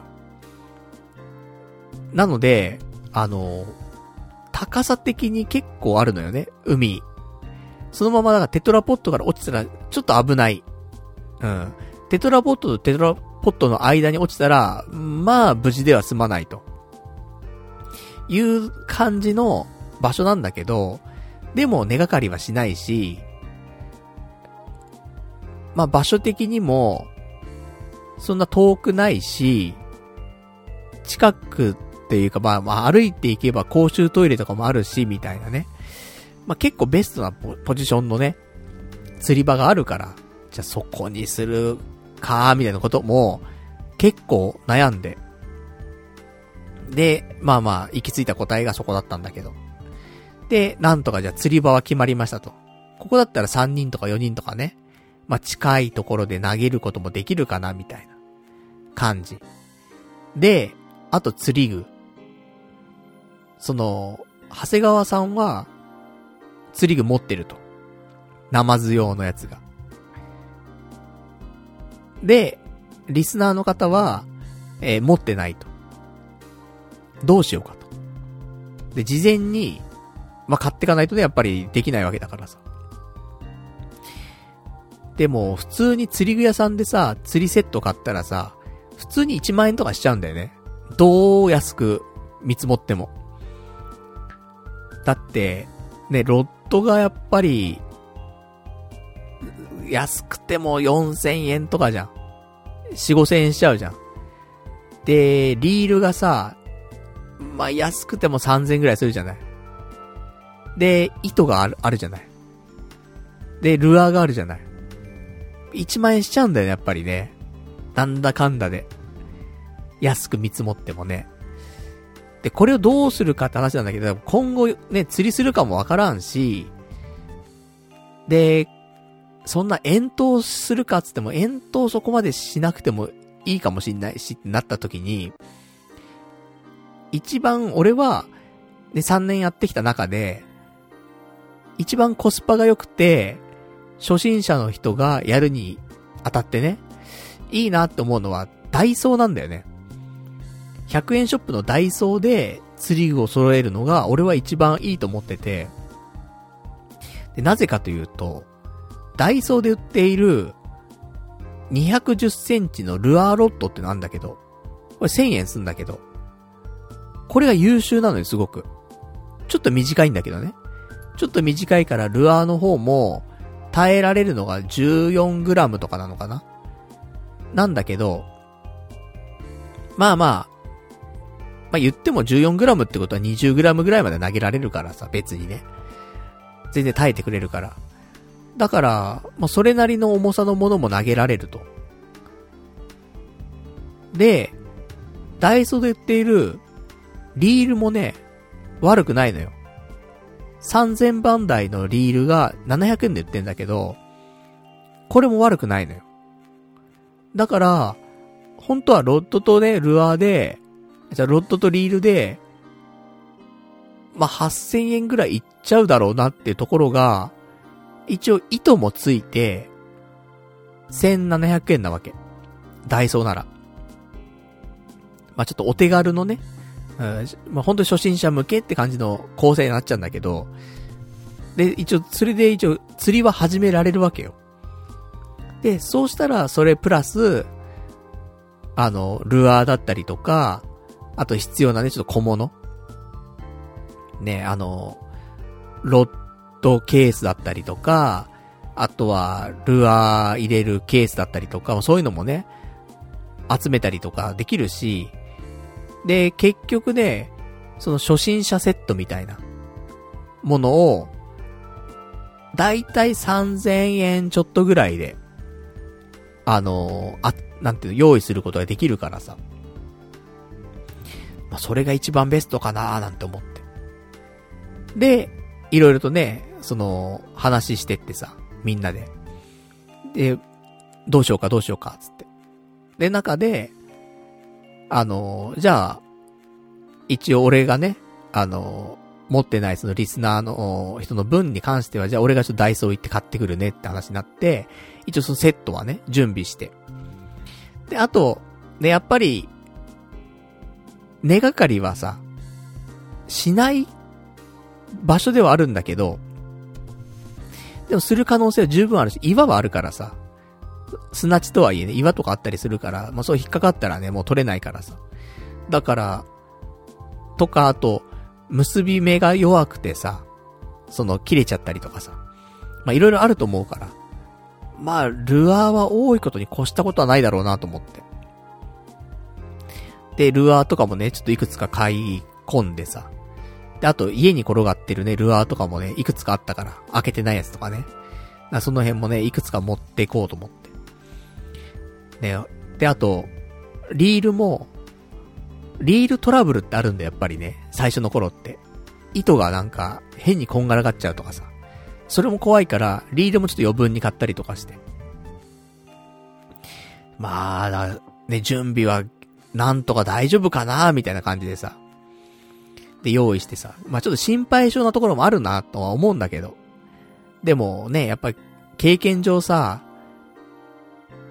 行って、ね、さ、俺最初の頃ってルアー5個とか10個とかさ、根がかりしてさ、なくしてたからさ。だから、ルアーなくなったらできなくなっちゃうよっていうのは知ってるからさ。で、リールもね、1個しかなかったらね、なんかぐちゃぐちゃになっちゃったらもう何もできないからさ。糸をね、なんか、こんがらがってんのをなんか、ほどくので1時間経っちゃうとかさ。そんなのもあるからさ、全然。まあ、できる限りなと思って、ストレスなく釣りができた方がいいよなと思って。で、まあちょっと、ね、心配性な感じになりましたけどもね。まあ、準備して。で、なんだかんだでね、あの、日が過ぎて、当日ですよ。で、神奈川の釣り場に、まあ、朝4時ぐらいにつけたらいいなと思って。まあ、4時から4時半ぐらい。そうすると、まあ、日の出前ぐらいなんだけど、ちょっと明るくなってくるから。そうすると、まあ足場も見えるしというのと、あと釣り人がね、やっぱそこの場所結構人気もあったりするから、あのまあいい場所取りたいと。一番乗りで行きたいと。いうのもあったんで、まあちょっと早めにね、行こうよっていう話にしてて。で、そうすると、まあ4時に着くってなると、まあ2時間ぐらいかかるから、集合2時だね、つって。で、俺んちに2時と。いうことなんで、あのー、まあ、長谷川さんとかね、そのリスナーの方とかは、まあ、もうちょっと早めに出るんだよね。で、なんだかんだで、まあ、ちょっと早めに集合になりまして、2時に集合。で、2, 2時にまず俺んち来てくれるって話だったんだけど、あのー、1時、1時20分ぐらいかな。にはうち来てさ、早いなと思ってね。こっから2時間だともう3時半とかに着いちゃうけどと思って。ねえ、まあ、暗いからね、3時半でまだね。で、まあまあ、遅いよりは全然いいからね。早いななんて思いながらもね。で、行きまして。で、なんだかんだで、あの、やっぱりスムーズに、夜だからね、道空いてるからさ、スムーズに行って、本当3時ちょい過ぎぐらいには、あの、もう、浜辺についてさ、さあどうしようか、つってね。で、ちょっと、その浜辺のね、ところでね、座りながらね、時間過ぎるのを待ったりとかしながら。で、一応、あの日がね、少し出てきたから、明るくなってきたんで、そのテトロポットの方にね、行くわけ。したらね、すでに先客がいるんだよね、一人。夜釣りしてたぐらいだね、最初からね。一人で。で、もうずっとやってる人が一人いて、で、その一番いい場所でやってるわけよ。しょうがないなぁなんて思って。で、その人囲む感じでね、あの、場所取りしてさ。で、まあ、迷惑にならないようにね。まあ、初心者なんだからさ、我らはね、みんなね。俺も含め。で、釣れねえんだから俺なんて。長いことやってるけど。初心者みたいなもんなんだからさ。で、そんなんでさ。で、じゃあちょっと準備しようか、つってね。準備して。で、あのまあ、いろいろ準備した中で、で、ちゃんとあの、ダイソーセットもね、しっかりと準備できて、よかったよかったと思って。じゃあこれで、一回ね、なんかこういう、こんな感じで投げたら飛びますよ、みたいなことだけあの、お伝えして、で、投げてもらって。そしたら、第一投目かなわかんないけど、もう一発目リールトラブルが起きて、もう糸、こ、糸がもうこんがらがっちゃってるわけよ。これはちょっと治るのかみたいな感じのこんがらがい方しちゃって、で、リールをね、ちょっとその、外したりとかしてさ、で、いろいろ、紐をね、糸をね、なんか、と、解いていこうとしたんだけど、もうちょっと無理だな、つって。これは、なんかぐっちゃぐちゃになりすぎちゃってて、これ無理だな、つって。でも大丈夫と。あの、まだリール持ってきてるんで、つってね。で、もう一個のリールを出して、で、それ付け替えて。で、ちょっとその、こうやって投げるんですよ、なんていうのは、ちょっと一回、ね、やり方だけちょっと見せたんだけど、実際に投げて一回見せた方がいいなと思って、で、こういう風に投げますと。で、ここで指の力をね、抜きますとか。そういうのなんか3、4回見せて、したらもう、ね、飲み込み早いんで、あの、すぐにね、あの、なんか分かったみたいで。で、それで投げてもらったらもう本当にうまく飛んでくし、もうリールトラブルもなくね、できたんで、じゃあこれでもう安心だな、つって。で、これで、まずそのね、リスナーの方に関しては、あの、無事、あの、釣りの方ができる状態になりまして。よかったよかったと。で、あとは、えー、ドロラジの長谷川さんね。うん。に関しても、まあまあ、そんなね、その、生ズロットは持ってるけどもっていうね、感じだったんで。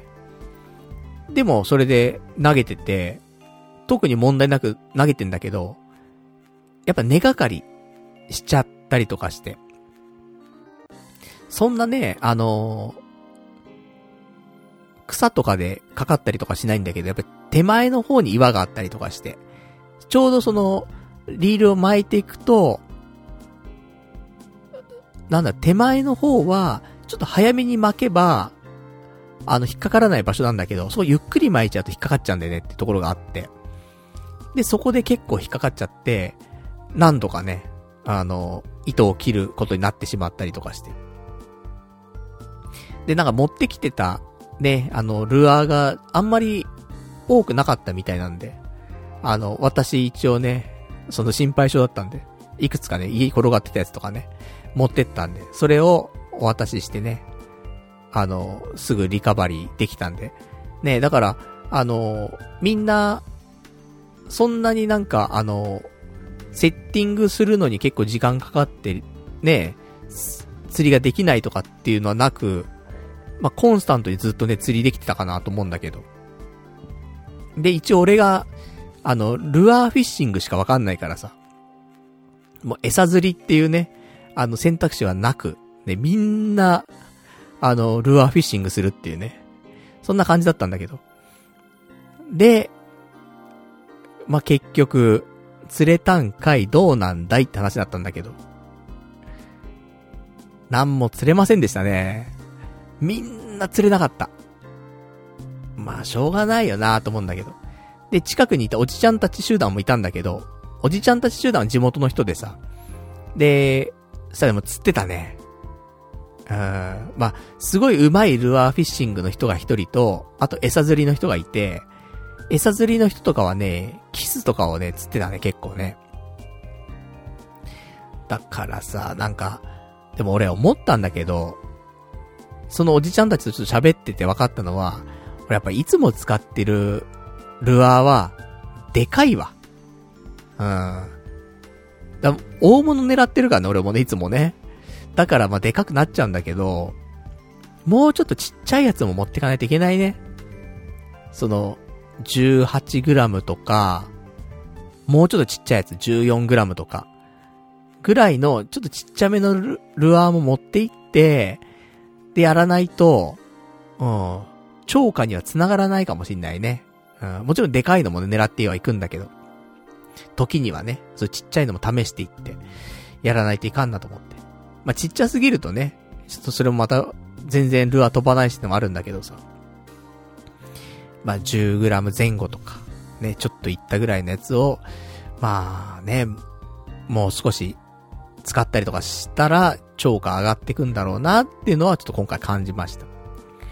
そんなんで、まあ残念ながらね、3人とも、まあ頑張ってね、ルアーフィッシングしたんですけどもね、ちょっと、超過には繋がらず、ね、おじさんたちが釣ってるのをね、少し横目で見るぐらいの感じではありましたが、なんだかんだで、まあ、4時ちょっとぐらいから始めて、9時過ぎぐらいまで投げてたんで、5時間ぐらい投げてたんだよね。結構、結構よ。餌釣りだったらさ、待ってるだけじゃない。待ってるだけっていう表現もあれだけど。結構ゆっくりできるじゃない。でもルアーフィッシングって、常に投げてね、巻いて、常に投げて巻いてだから、結構ヘビーなんだよね。で、それ、そんな休みなしでさ、やってるから、みんな結構疲れたんじゃないかなと思うんだけど。まあでも初日だからね、その、次の日になるとね、よくわかるんだよね。疲れたなとかね。疲れがどっとくるからさ。で、なんだかんだでみんなね、ずっと投げてて。休憩もね、もうそこそこに。で、そんなんでさ、まあ、9時ぐらいになりまして。じゃあね、今日ちょっと釣れなかったけども終わろうかって話になって。で、じゃあ帰りなんかた、何か食べて帰ろうよって話になったんだけど。でもせっかくだからさ、いつものね、俺の釣りルートってのがさ、釣りした帰りに家系ラーメン食べるってのはね、定番ルートなわけよ。だからこれもせっかくだったらね、セットでね、体験してほしいなと思って。で、家系ラーメンとかね、どうかな話してさ。まあ、なんか、みんなね、そんなに家系ラーメン食べるタイプの人たちじゃないんだけど、でもせっかくだから行こうか、みたいな話になって。ね迷ったの俺も。海鮮系とかのね、海鮮丼食べに行くとかっていう選択肢もあるし。でも家系、せっかくだからなと思って。で、ね、神奈川だから、帰り道ね、その、俺が一番神奈川で美味しいと思ってる家系ラーメンで、末広屋っていうね、お店があるわけ。末広の広の字はね、難しい広なんだけど。で、この末広屋ってお店がうまいからと。ぜひ一回食べてほしいと。いう話をして。で、じゃあ帰りじゃあそこの家系ラーメン行こうかなって。で、行ったわけ。めっちゃ並んでるわけ。着いたら。10、11時オープンなんだけど、まあ、10時10、10時50分ぐらいかな。10時50分とか45分とかそのぐらいに着いてさ。平日だよ。お盆明けだよ。なんでもない水曜日。普通に俺たちが着いた時点で、18人ぐらい並んでんのよ。混んでんなーと思って。オープン前からと思って。で、俺たちが並んでるとさらにさ、どんどんどんどんさ、人増えてきてさ、今日水曜日だぜって。なんでこんな混んでんのと思って。いつもだって、俺土曜日行くのに、土曜日よりも混んでたもんね。ちょっとよくわかんないんだけど。で、そんなんでさ、で、並んでて。で、残念ながら、席数の問題で、その、一巡目では入れなかったのよ。まあ、三人ってのもあったんだけどね。三人で、多分二人は入れたんかな？入ろうと思ったら。でも三人になると、ちょっとあぶれちゃうから、ね、それでちょっと外で待つことになって、で、三人で待ってて、で、で、同時に入れるようになってね、その二巡目ぐらいで。で、入ったんだけど。で、俺はいつものようにね、えー、まあ、中盛りチャーシュー麺頼みまして。で、お二方も、ね、あの、それぞれお好みのラーメン頼みまして。で、食べたんですよ。で、帰り道、ね、どうだったって話をしたんだけど、正直なところ、俺が食べた感じで、いつもよりちょっと、ラーメンのコンディションが良くなかったのよ。ラーメンってやっぱ生き物だからさ、日によってコンディション違うんだよね。で、今回は、まあ俺の中で気になったところとしては、ね、その、この形が100点満点ってある中で、減点していくと、まずチャーシュー。チャーシューが脂身がちょっと多かったのよ。いつもはもっと脂身少なめなのね。でもちょっと脂身多めだったの。そこもちょっとあれっって思ってたの。あとはスープ。スープが、これはね、表現がちょっとよくわかんないんだけど、なんだろうな、コクがないっていうのかな。コクがないって命じゃんみたいな話なんだけど、その、スープすすって、しょっぱいとか、薄いとか、そういうのではなくて、なんかコクがなかったんだよね。で、その時は俺はなんかしょっぱくないのかなと、ちょっと薄、薄味だったのかななんて思ったんだけど、そうじゃなくて、味はしっかりしてんのよ。その、しょっぱさとしては。しょっぱくはないんだけどね。ちょうどいい塩、塩味だったんだけど、でもね、なんか、奥行きがなくて、コクがなかったんだよね、あんまりね。っていう状態だったのよ。だから、そうだな、おすすめできる、その日のラーメンはおすすめね、できるかっていうと、正直そんなにおすすめできないかなっていうコンディションだったのよ。で、お二方に、どう、どうでしたって聞いたら、うーん、まあ、まあまあ、みたいな感じで。チャーシューはうまかったよねみたいな。チャーシューは、ちょっと脂身多かったけど、でも燻製とかもよく効いててさ、まあそういう意味で美味しかったのよ。まあ、本来も、もう、ワンランク上なんだけど、でもね、十分美味しい、チャーシューではありました。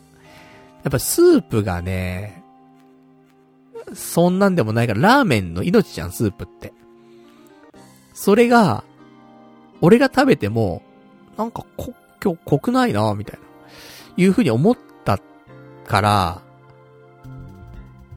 まあ、ね、みんなが、うん、まあまあとか、普通とかね、いう感想になるのは当然だなと思って。そうですよね、と思って。でも違うんだよなと思って、その、ベストコンディションだ、ね、ベストコンディションが毎回発揮されてるんだったらね。まあそれを食べてほしいわけなんだけど、まあね、どうしてもこういう当たり外れの日はあるからと思ってさ、しゃあないなと思うんだけど。でも一回ね、ベストのコンディションの、ね、ラーメン食べてもらえたらなーなんて思って。そしたら、感動って言ったら大げさかもしんないけど、感動するまである日はあるのよ、本当に。こんなうめえラーメンあるっていうぐらい、うまい日があるのよ。それラーメンのコンディションがた、すごいいい時ね。だから、そうじゃない日。でも本当に俺が、末広屋行った中で、結構何回も行ってんだ、これでもね。うん。その中でワーストに入るんじゃないかなっていう感じだったね、少し。美味しいは美味しいのよ。でも、別になんか感動するとかじゃなくて、うん、普通だな、みたいな。普通のラーメン屋のラーメンだな、ぐらいの感じになっちゃってた日なのよ、それは。だからさ、ねちょっとね、ショックだなと思って。まずいわけじゃないの、全然。ただ、普通だったんだよね、その日はね。もっとね、感動するのよ。いい日は。こん、神奈川ナンバーワンじゃんっていうぐらいうまいのよ。でもね、やっぱなかなか難しいよなと思って。そう考えると、私ね、もう一個好きなラーメン屋さんあるんだけど、千葉にあるね、杉田屋さん。神奈川じゃないよ。神奈川の杉田屋じゃなくて、千葉の杉田屋ね。もう、味が全然違うんで。あのー、千葉の杉田屋はうまい。安定してうまい。なので、いつか千葉行くことがあったらね、海鮮丼じゃなくて、えー、千葉の杉田屋さん行きたいなと思うんですけど、まあなんかそんな感じ。だからやっぱりラーメンは、その、ラーメンが好きな人たちと行くべきなのかもね。なんかさ、ラーメン好きな人だったら、ラーメンのコンディションが悪かったとしても、まあまあ、それはそれでまあ貴重な体験だったね、みたいになるわけじゃん。でもさ、ラーメンあんまり食べない人とさ、ラーメン行った場合ってさ、やっぱりどうしてもね、一番美味しい時のラーメン食べてほしいじゃん。で、そこで美味しいラーメン出なかった時のパターンがあるわけじゃん。今回みたいに。ってなると、悲しいじゃん、すごく。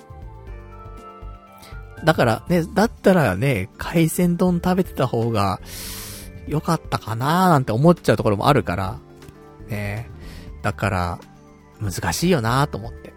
うん。素直にな、海鮮丼言ってと、言っといた方が、良かったかもなって、ちょっと思いつつ、ね。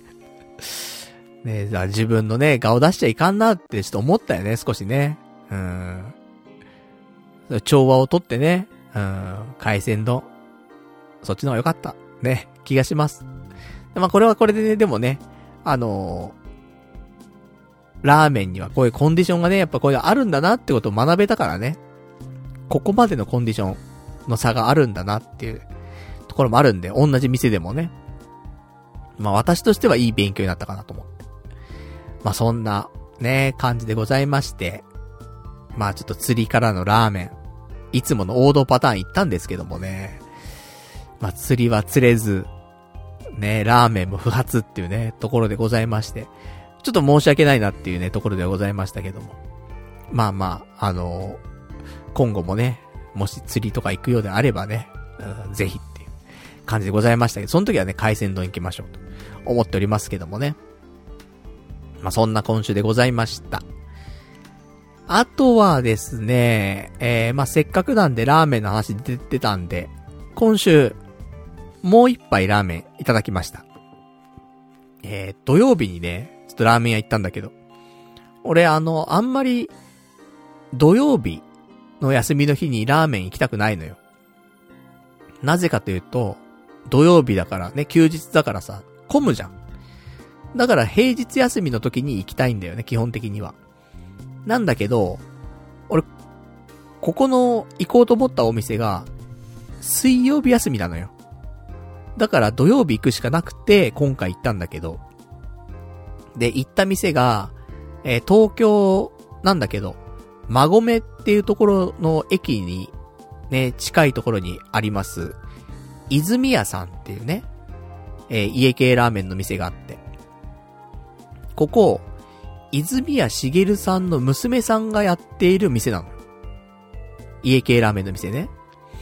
泉屋っていう。泉がひらがなで、家書いてね、泉屋なんだけど。で、ちょっと休みのね、土曜日じゃないといけないからと思って。で、お昼過ぎぐらいかな。ちょっと行きまして。そしたら結構やっぱり中に賑わってんのよ。俺もちょっとね、あの、その時はお昼過ぎてたから、少し時間を外したんだけど、2時ぐらいに行ったのかな ?2 時ぐらいに行ったんだけど、それでも俺、ちょっと待ったりとかして、並ぶっては、感じじゃなかったけど、席数はもうな、空いてなかったから、ちょっとだけ待って。で、まあまあすぐにね、あの席通されて、で、そこでね、ラーメンを頼んでさ、中盛り中盛りラーメン頼んだかな？頼みまして。で、出てきたラーメン。結構美味しそうなんだよね。で、スープをすすって、ちょっと優しい家系だった。その濃厚とかじゃなくて、優しい系。で、食べてって思ったのは、昔食べた、あの、阿佐ヶ谷にある、阿佐ヶ谷っていう店があるんだけど、家系ラーメンで。ちょっと阿佐ヶ谷っぽい感じすんなーとか思ったわけ。で、いろいろ調べたらですね、阿佐ヶ谷も、えー、この泉屋も、もともとは、鈴木屋っていうね、ところで、あの、そっからの派生なのよ。だから鈴木屋って結構優しい味らしいのよね。だからか、と思って。まあ鈴木屋行ったことないんだけどさ。だから、ね、やっぱりその流派っていうかさ、その系譜で、ある程度味ってね、やっぱ近いものになるんだなと思って。で、そんなんでさ、ちょっと泉屋食べながら阿佐ヶ谷を思い出したりとかね、鈴木屋も一回行かなくちゃなとか、思ったりとかして。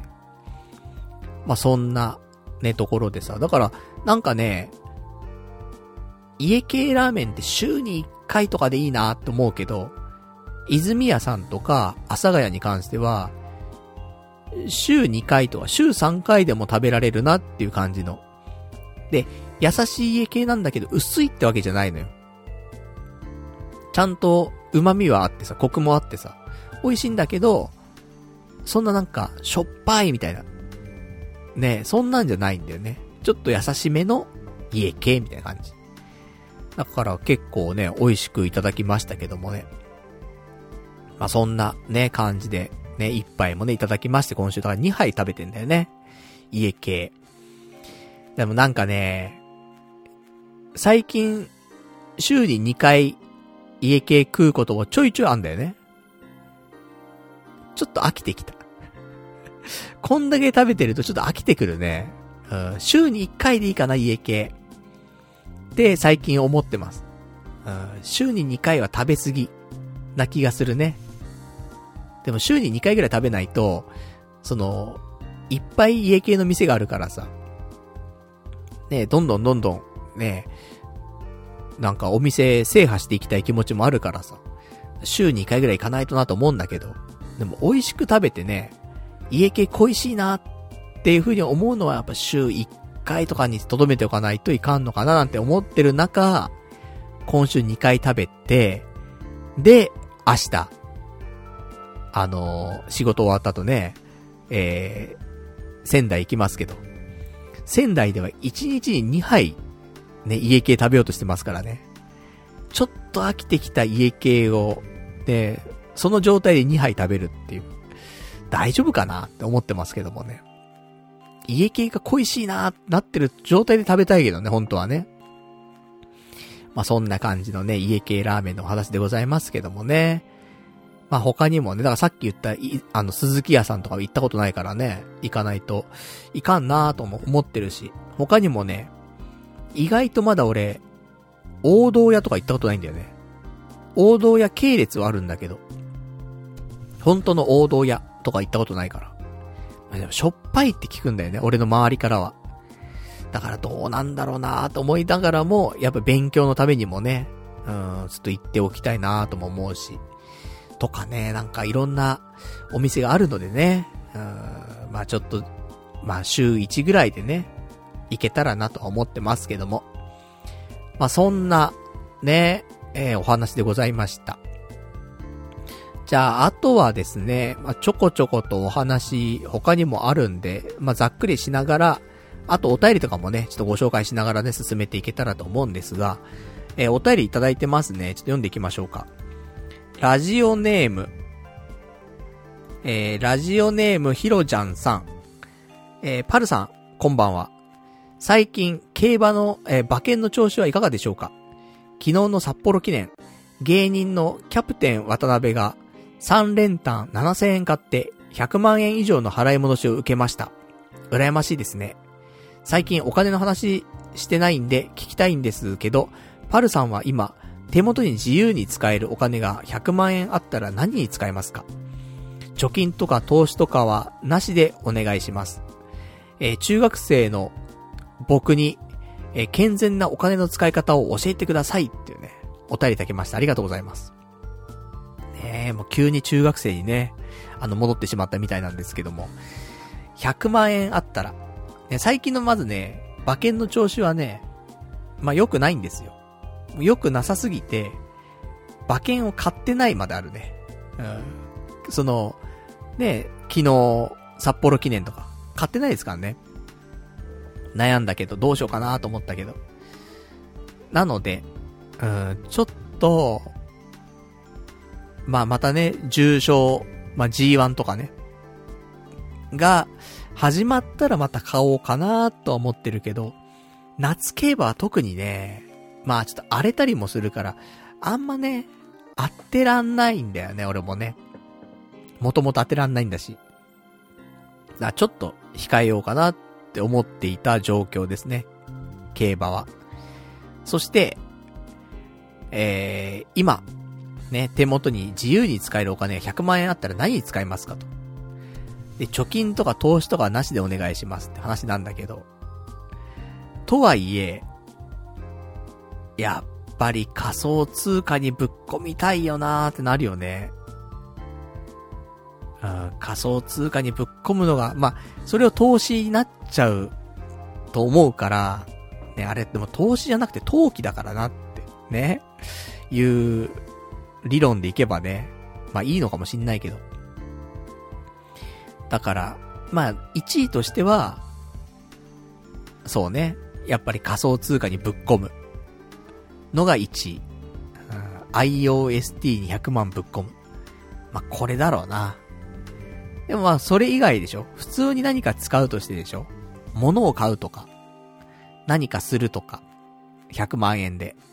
ってなった時は、100万でできること、まあいくらでもあるんだろうけど、でも細かくなっちゃうよね、結構ね。でも引っ越しとかかな意外と。100万あったら。結構さ、あの、安くあげようと思うじゃん。やっぱ引っ越してできる限りね。だけど、安くあげようとすると結構手間がかかるじゃない？いろいろと。なんか、荷物整理したりとか、なんか、いろいろかかんだよね。でも、何も考えずに100万あったら引っ越しできるじゃん。その、ね、家具家電とかもさ、例えばだよ。俺が沖縄に引っ越したいと思ってたとした時に、結構、やることがあって、まず荷物をどうするんだって話。沖縄まで荷物運べないからさ。運んだら大変な量になるしさ、お金もね、かかるし。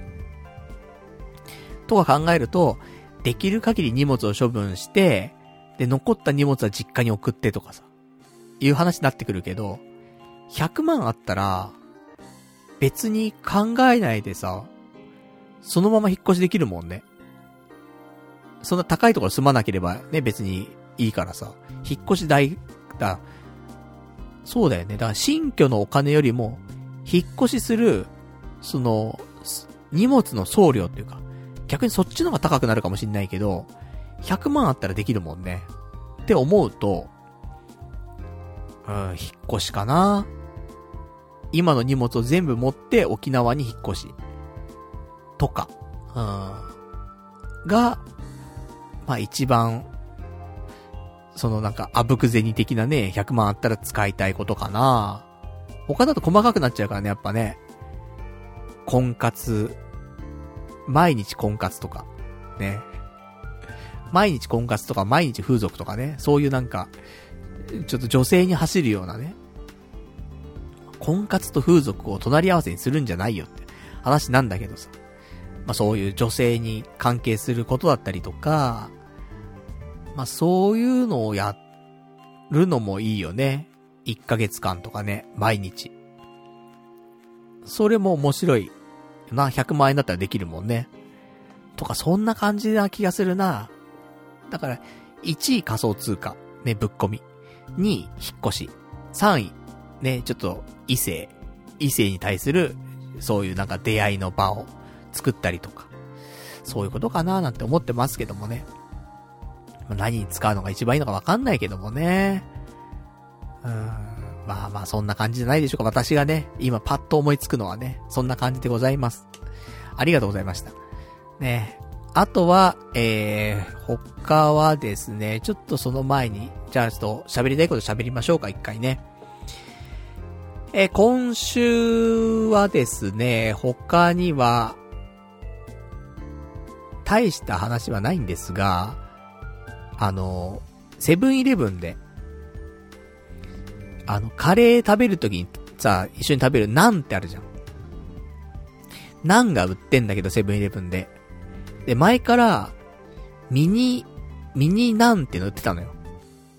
2枚で159円でね、売ってたの。ちょっとちっちゃいタイプのナンが売ってて。それが前はあったんだけど、今新しいナンがまた出て、ターリー屋とコラボしたターリー屋監修のナンがね、出たのよ。結構でかいの。これ198円。え、1枚なんだけど、1枚198円で、ミニナンはちょっとちっちゃいんだけど2枚で159円。で、これ、どうなんだろうなと思って食べ比べしてみたのよ。まあ、ね、せっかく食べ比べするんだったらそれ YouTube で撮れよって話なんだけど、で、ちょっと YouTube で撮らざる、ね、撮らないで、ね、普通に食べて食べ比べしたんだけど。どうなんだろうね。多分、お、両方、電子レンジでチンするとか、トースターでね、焼くとかすると、全然味変わると思うんだけど、常温で食べた場合は、どっちも普通だよね。ターリー屋のやつは、なんか、パサパサしてる。うん、パサパサしててなんか、なんだろうね。そんな美味しくない。うん。なんだろう。なんだろうっていう言葉が出ちゃうもんね。そ、そんな感じであんまり美味しくないね。で、ミニナンに関しては、まあまあ美味しいんだけど、ちょっとパンっぽい。なん、なんとパンの間ぐらいの感じ。な気がするな。もっとなんてうまいよなって思うんだけど。カリッとしてるけどもちっとしててみたいな感じだと思うんだけど。なんか、ミニナンに関しては、パンみたいな感じなんだよね。うん、ちょっとね。だから、あれを焼いたりとかしたら多分違うんだろうね。トースターとかでね。とはちょっと思いました。まあ、それ用に作られてると思うからね。常温で食べる感じではないものだからね。この評価はあんま正しくないかもしんないけど。まあ、そんな感じ。だったなーみたいな。話だったりとか。あとは、今週は、えー、AGA。ね、AGA で私、ミノタブっていうね、ミノキシジルのタブレット、錠剤の方を飲み始めて、約半年経ちまして。で、髪の毛としては、まあまあ、半年前よりは生えました。うん、これは明らか。逆に、これ飲んでなかったら、どうなってたんだろうっていうぐらい、生えたは生えた。まだハゲてるよ。まだ M 字部分とかもあるし、その、ある程度奇跡のスタイリングしないと、やっぱダメなんだけど、でも、まあまあ悪くないよ。正直。例えばまあ、ないけどね。友達と温泉行くとか、サウナ行くとかね。時に、いや、俺、ハゲてるから今ね、毎日奇跡のスタイリングでね、ちゃんとセットしないとダメなんだよ。話してる中で、それでもいいからちょっと行こうぜってなって行ったとして、で、なあこんな感じでハゲてんだよ。って、言えるぐらいには、髪の毛生えたかな。前、半年前は、無理よ。あ、本当にハゲてんだ。いう感じになると思う。今だと、あ、まあ、ちょっとハゲてんな、みたいな感じ。だと思う。本当に半年前は絶句してると思う。あ、あ、あ、あ、誘っちゃいけなかったんだ、本当に、みたいな感じになると思うけど、今はほんとギリ。ハゲてるけど、みたいな。そのぐらいだったら、まあまあ、しゃあないよな、年だしな、みたいな感じ。ぐらいまでは回復したんで、まああとこっからね、さらに半年とかね、経った時にどうなるかちょっとわかんないんですけど、まあこれからもね、ミノタブの方は続けていこうかと思っておりまして、で、ちょうどね、ミノタブがもうなくなるタイミングだったんで、えー、10ヶ月分、再注文いたしました。あのね、まとめて買った方が安いのよ。多分ね、普通に買うと、えー、100、100錠で、一箱なんだけど、3000円ぐらいするのよ。3000、ちょっと3500円ぐらいするのかな？なんだけど、この箱を2箱で買うと、1箱あたり2500円とかになっ、3000とかになって、で、3箱買うと1箱あたり2500円とかになるのよ。だ結構変わってくんだよね、それね。変な話。あのー、1箱買おうって思ったらそれ3500円じゃん。で、3箱買ったら7000円ぐらいなわけよ。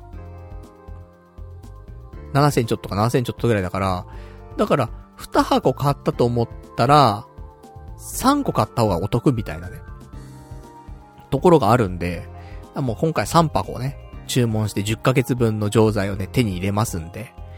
まあそんなんで、これからもね、ちょっと AGA はね、続けていって、髪の毛の方はね、ちょっと維持していこうかなと思って。特になんか弊害はないね、多分。精神的なところはなんかあるのかもしんないけど、肉体的にはない。そのなんか初期脱毛があったかって言うとそれも俺はなかったし。で、なんかね、下の方が立ちが悪くなるとかって話も聞くけど、全然ないし、性欲もあるしね。だから、あの、いいかなと思うんで。まあ別にね、あの、進めるわけじゃないけどもね。あの、皆さんハゲてる人皆さんやりましょうっていうわけではないんだけど、それ体質とかもあるし、ポリシーもあるだろうし、まあいろいろあると思うんだけど、本当の本当に、ハゲに悩んでる人、いたら、なんかやり方はいろんなね、あの、方法あると思うけども、ミノタブは、うん、一応成果は出るとは思う。これ個人的なね、あの感想でございますから。なんとも言えないけど。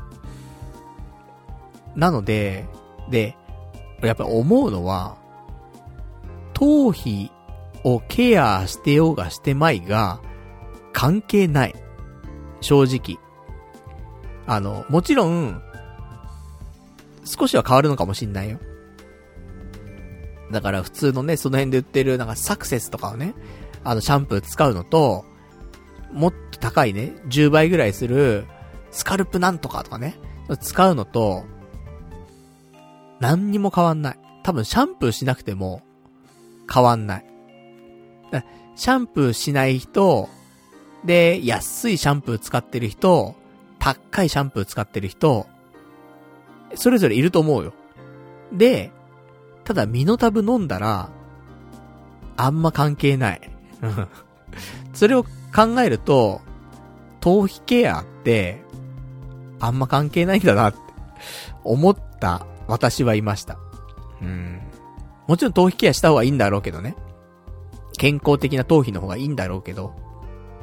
でも、正直髪の毛が生える生えないとこ考えると、うん、あんま関係なかったんじゃないかなって思う。そんな話。ね。ミノタブは、なんか、そういう感じでございました。ね。あとなんか心臓に悪いとかね。そういう話もあるから、あの、血圧とかのね、問題があったりとかする人もちょっときついと思うし、だからなんとも言えないんだけど、まあまあ、なんか、わらをもすがう、すがるね、思いがある人、中にはいると思うんでね。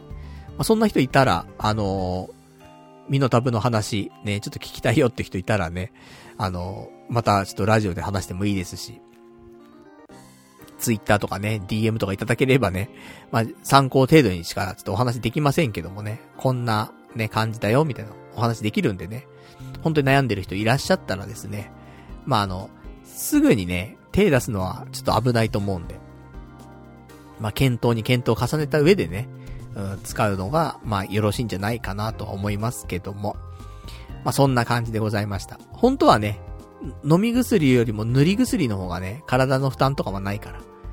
身のタブじゃなくてね、身の生地汁の塗り薬。こっちの方がね、安全かなと思うんで。まあ、その辺も、ね、まあ、検討して、ね、まあ、使うなら使う、使わないなら使わないと。いうことがね、いいんじゃないかなと思います。じゃあ、あとはですね、他のお話、ね、あるかなってところなんだけど。えー、そうね。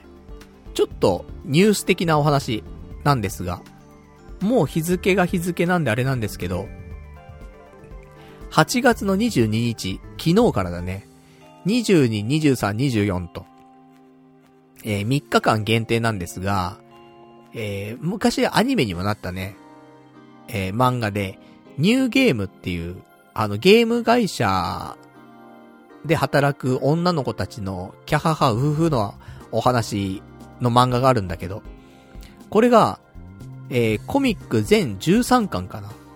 えー、無料で見れますと。いうキャンペーンやってます。だからね、俺、ちょうど20ね、3日の夜中から24日1日中、あのー、まあ、仙台にいるので、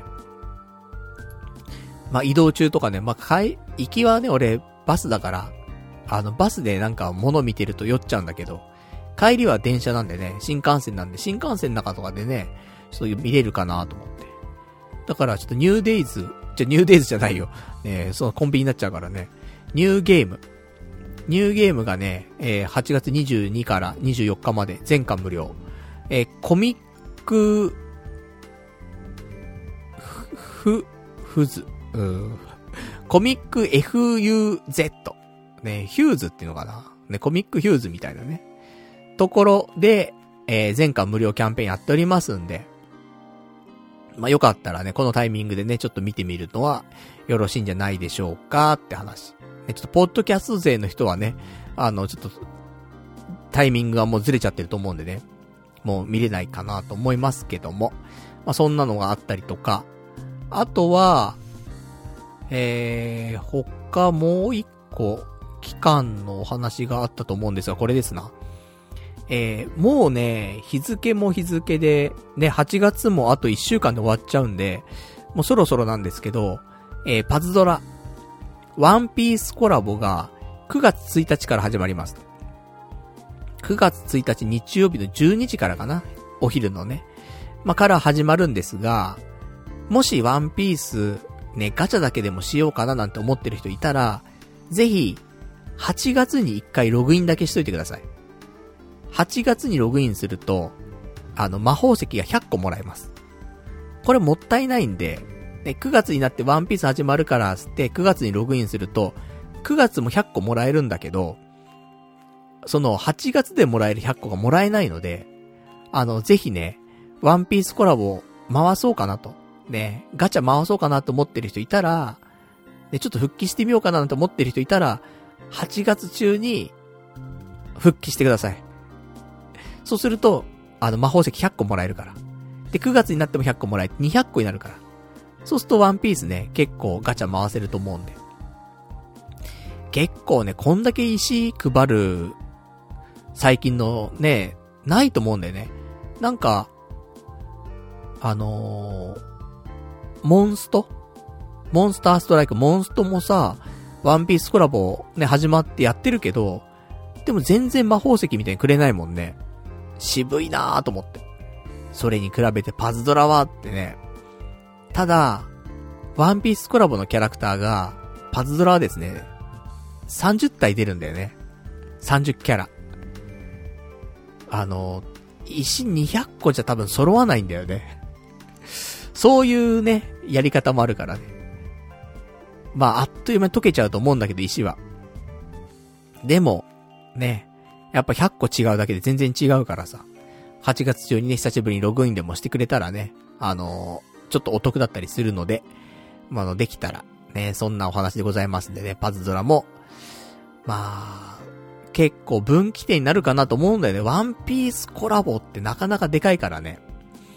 ちょっと環境と破壊、環境破壊っていうかね、その、パズドラ自体のね、何かがちょっと変わるっていうね、タイミングかと思うんで、ぜひ、ワンピースコラボね、楽しみにね、9月1日してもらえたらなと思っております。じゃあ、あとはですね、最後になるんですが、まあ、最近思ってるお話。で、最後に暗い話してどうすんだって話なんだけど、いや、なんかそのさ、ハイパーネガティブ期がね、ちょっと来ていますよって話なんだけど。なんか、なんだろうね、と思って。最近思ってることを、あの、三つ書いたんだけど、その三つが、えー、休日は仕事と仕事のインターバル。で、もう一個は、明日に希望がない日々が永遠に続いていく。で、三つ目が、急にいい話が舞い込んでくる可能性すらない生活。この三つでお届けしてるんですけど、なんかそんな感じ、毎日が。だから仕事がさ、あんまり、なんだろう、いや、フィットしてないんだよね。まあ、お前にフィットする仕事ねえだろって話なんだけど、そうなんだよ。ないんだよ。ないから、やっぱしんどくて。で、休憩時間とかあるじゃん。1時間。だからね、まあ、3時間4時間ぐらい働いた後に、1時間休憩やってまたね、あの、4時間ぐらい働くんだけど、1時間あっという間じゃん。ちょっと休憩するみたいな感じ。で、仕事終わるじゃん。ね、20時に終わるわけ。で、次の日は、11時から仕事なわけ。まあ、ちょっと休憩なんだよね。で、仕事終わった後でも、ほんとインターバルって感じなわけ。ね、12時間ぐらい経ったら、ね、まあ、14時間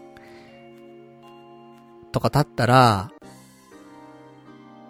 まあ、まあ、15時間か。ね。細かく言えば15時間経ったら、また仕事だな。それまで15時間ちょっと休めるな、みたいな感じ。ほんとインターバルだなと思ってるし、それこそ、休日に関しても、仕事終わりましたと。明日休日だ。24時間のインターバルができたって感じなんだよね。だからなんか良くないよなと思って、なんかそういう、仕事と仕事がもうずっと繋がっちゃってて、休日を休日と考えられないというか、なんか、あー、仕事まであと24時間、あと23時間、あと22時間みたいな。そんなカウントダウンしてるから、うん、ちょっと今あんま良くないなーなんて思ってたりはします。とか、ね、あとは、明日に希望がない日々が永遠に続いていくっていうね。なんか多分明日に希望があれば、いいのよ。な、なんでもいいんだけど。なんでもいいんだけど、なんか希望があれば、やっていけると思うんだよね、人って。明日なんか楽しいことが起きるとかさ。ね、楽しみにしてたあれがあるとかさ。ライブがあるとかさ。ね、旅行があるとかさ。美味しいものをね、予約してね、食べられる日が来るとかさ。そういうのがいっぱいあれば、またいいんだろうし、他にも、まあもちろん仕事だったりとか、ね、異性の関係だったりとか、家族だったりとか、なんか、明日に希望があれば、やっていけると思うんだけど、今明日に希望がないんだよね。本当に。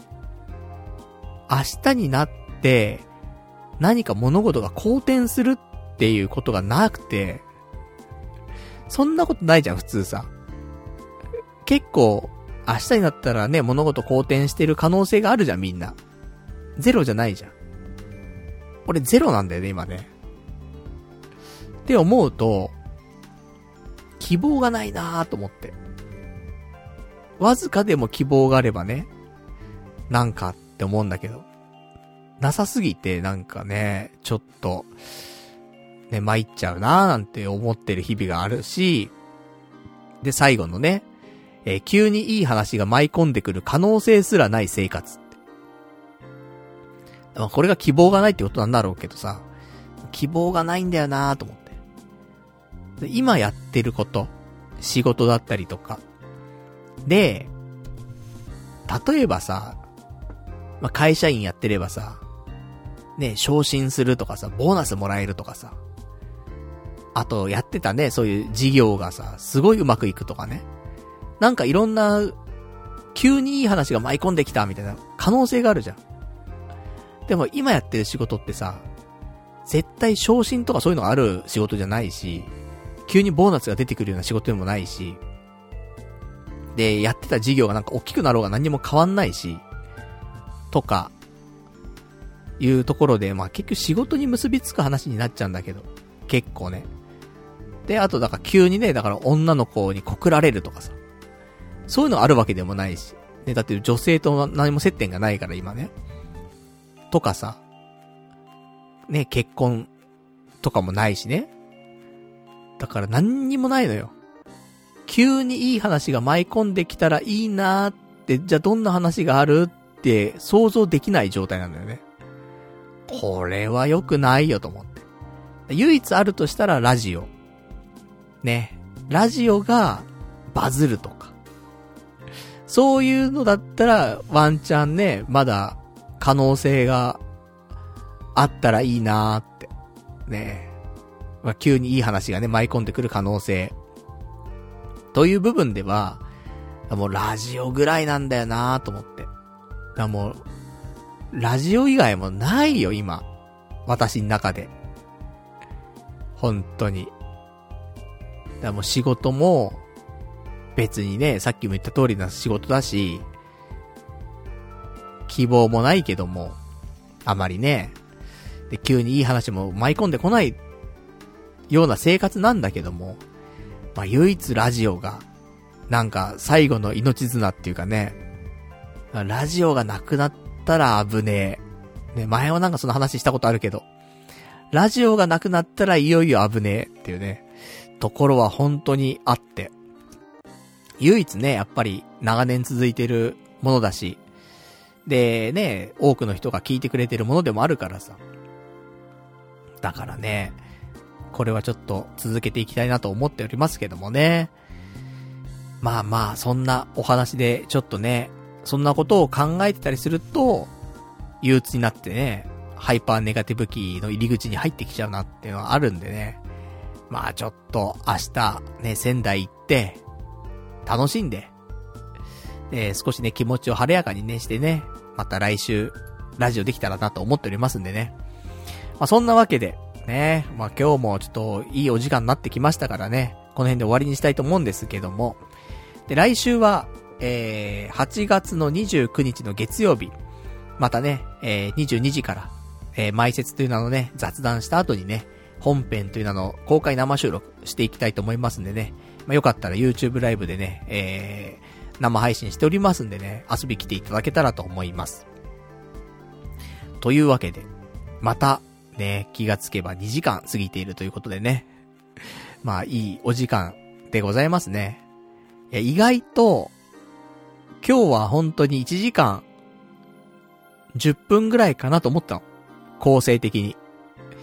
2時間行きましたね、意外とね。うん。また狙って2時間過ぎてんだろうっていうね、話もあるんだけど。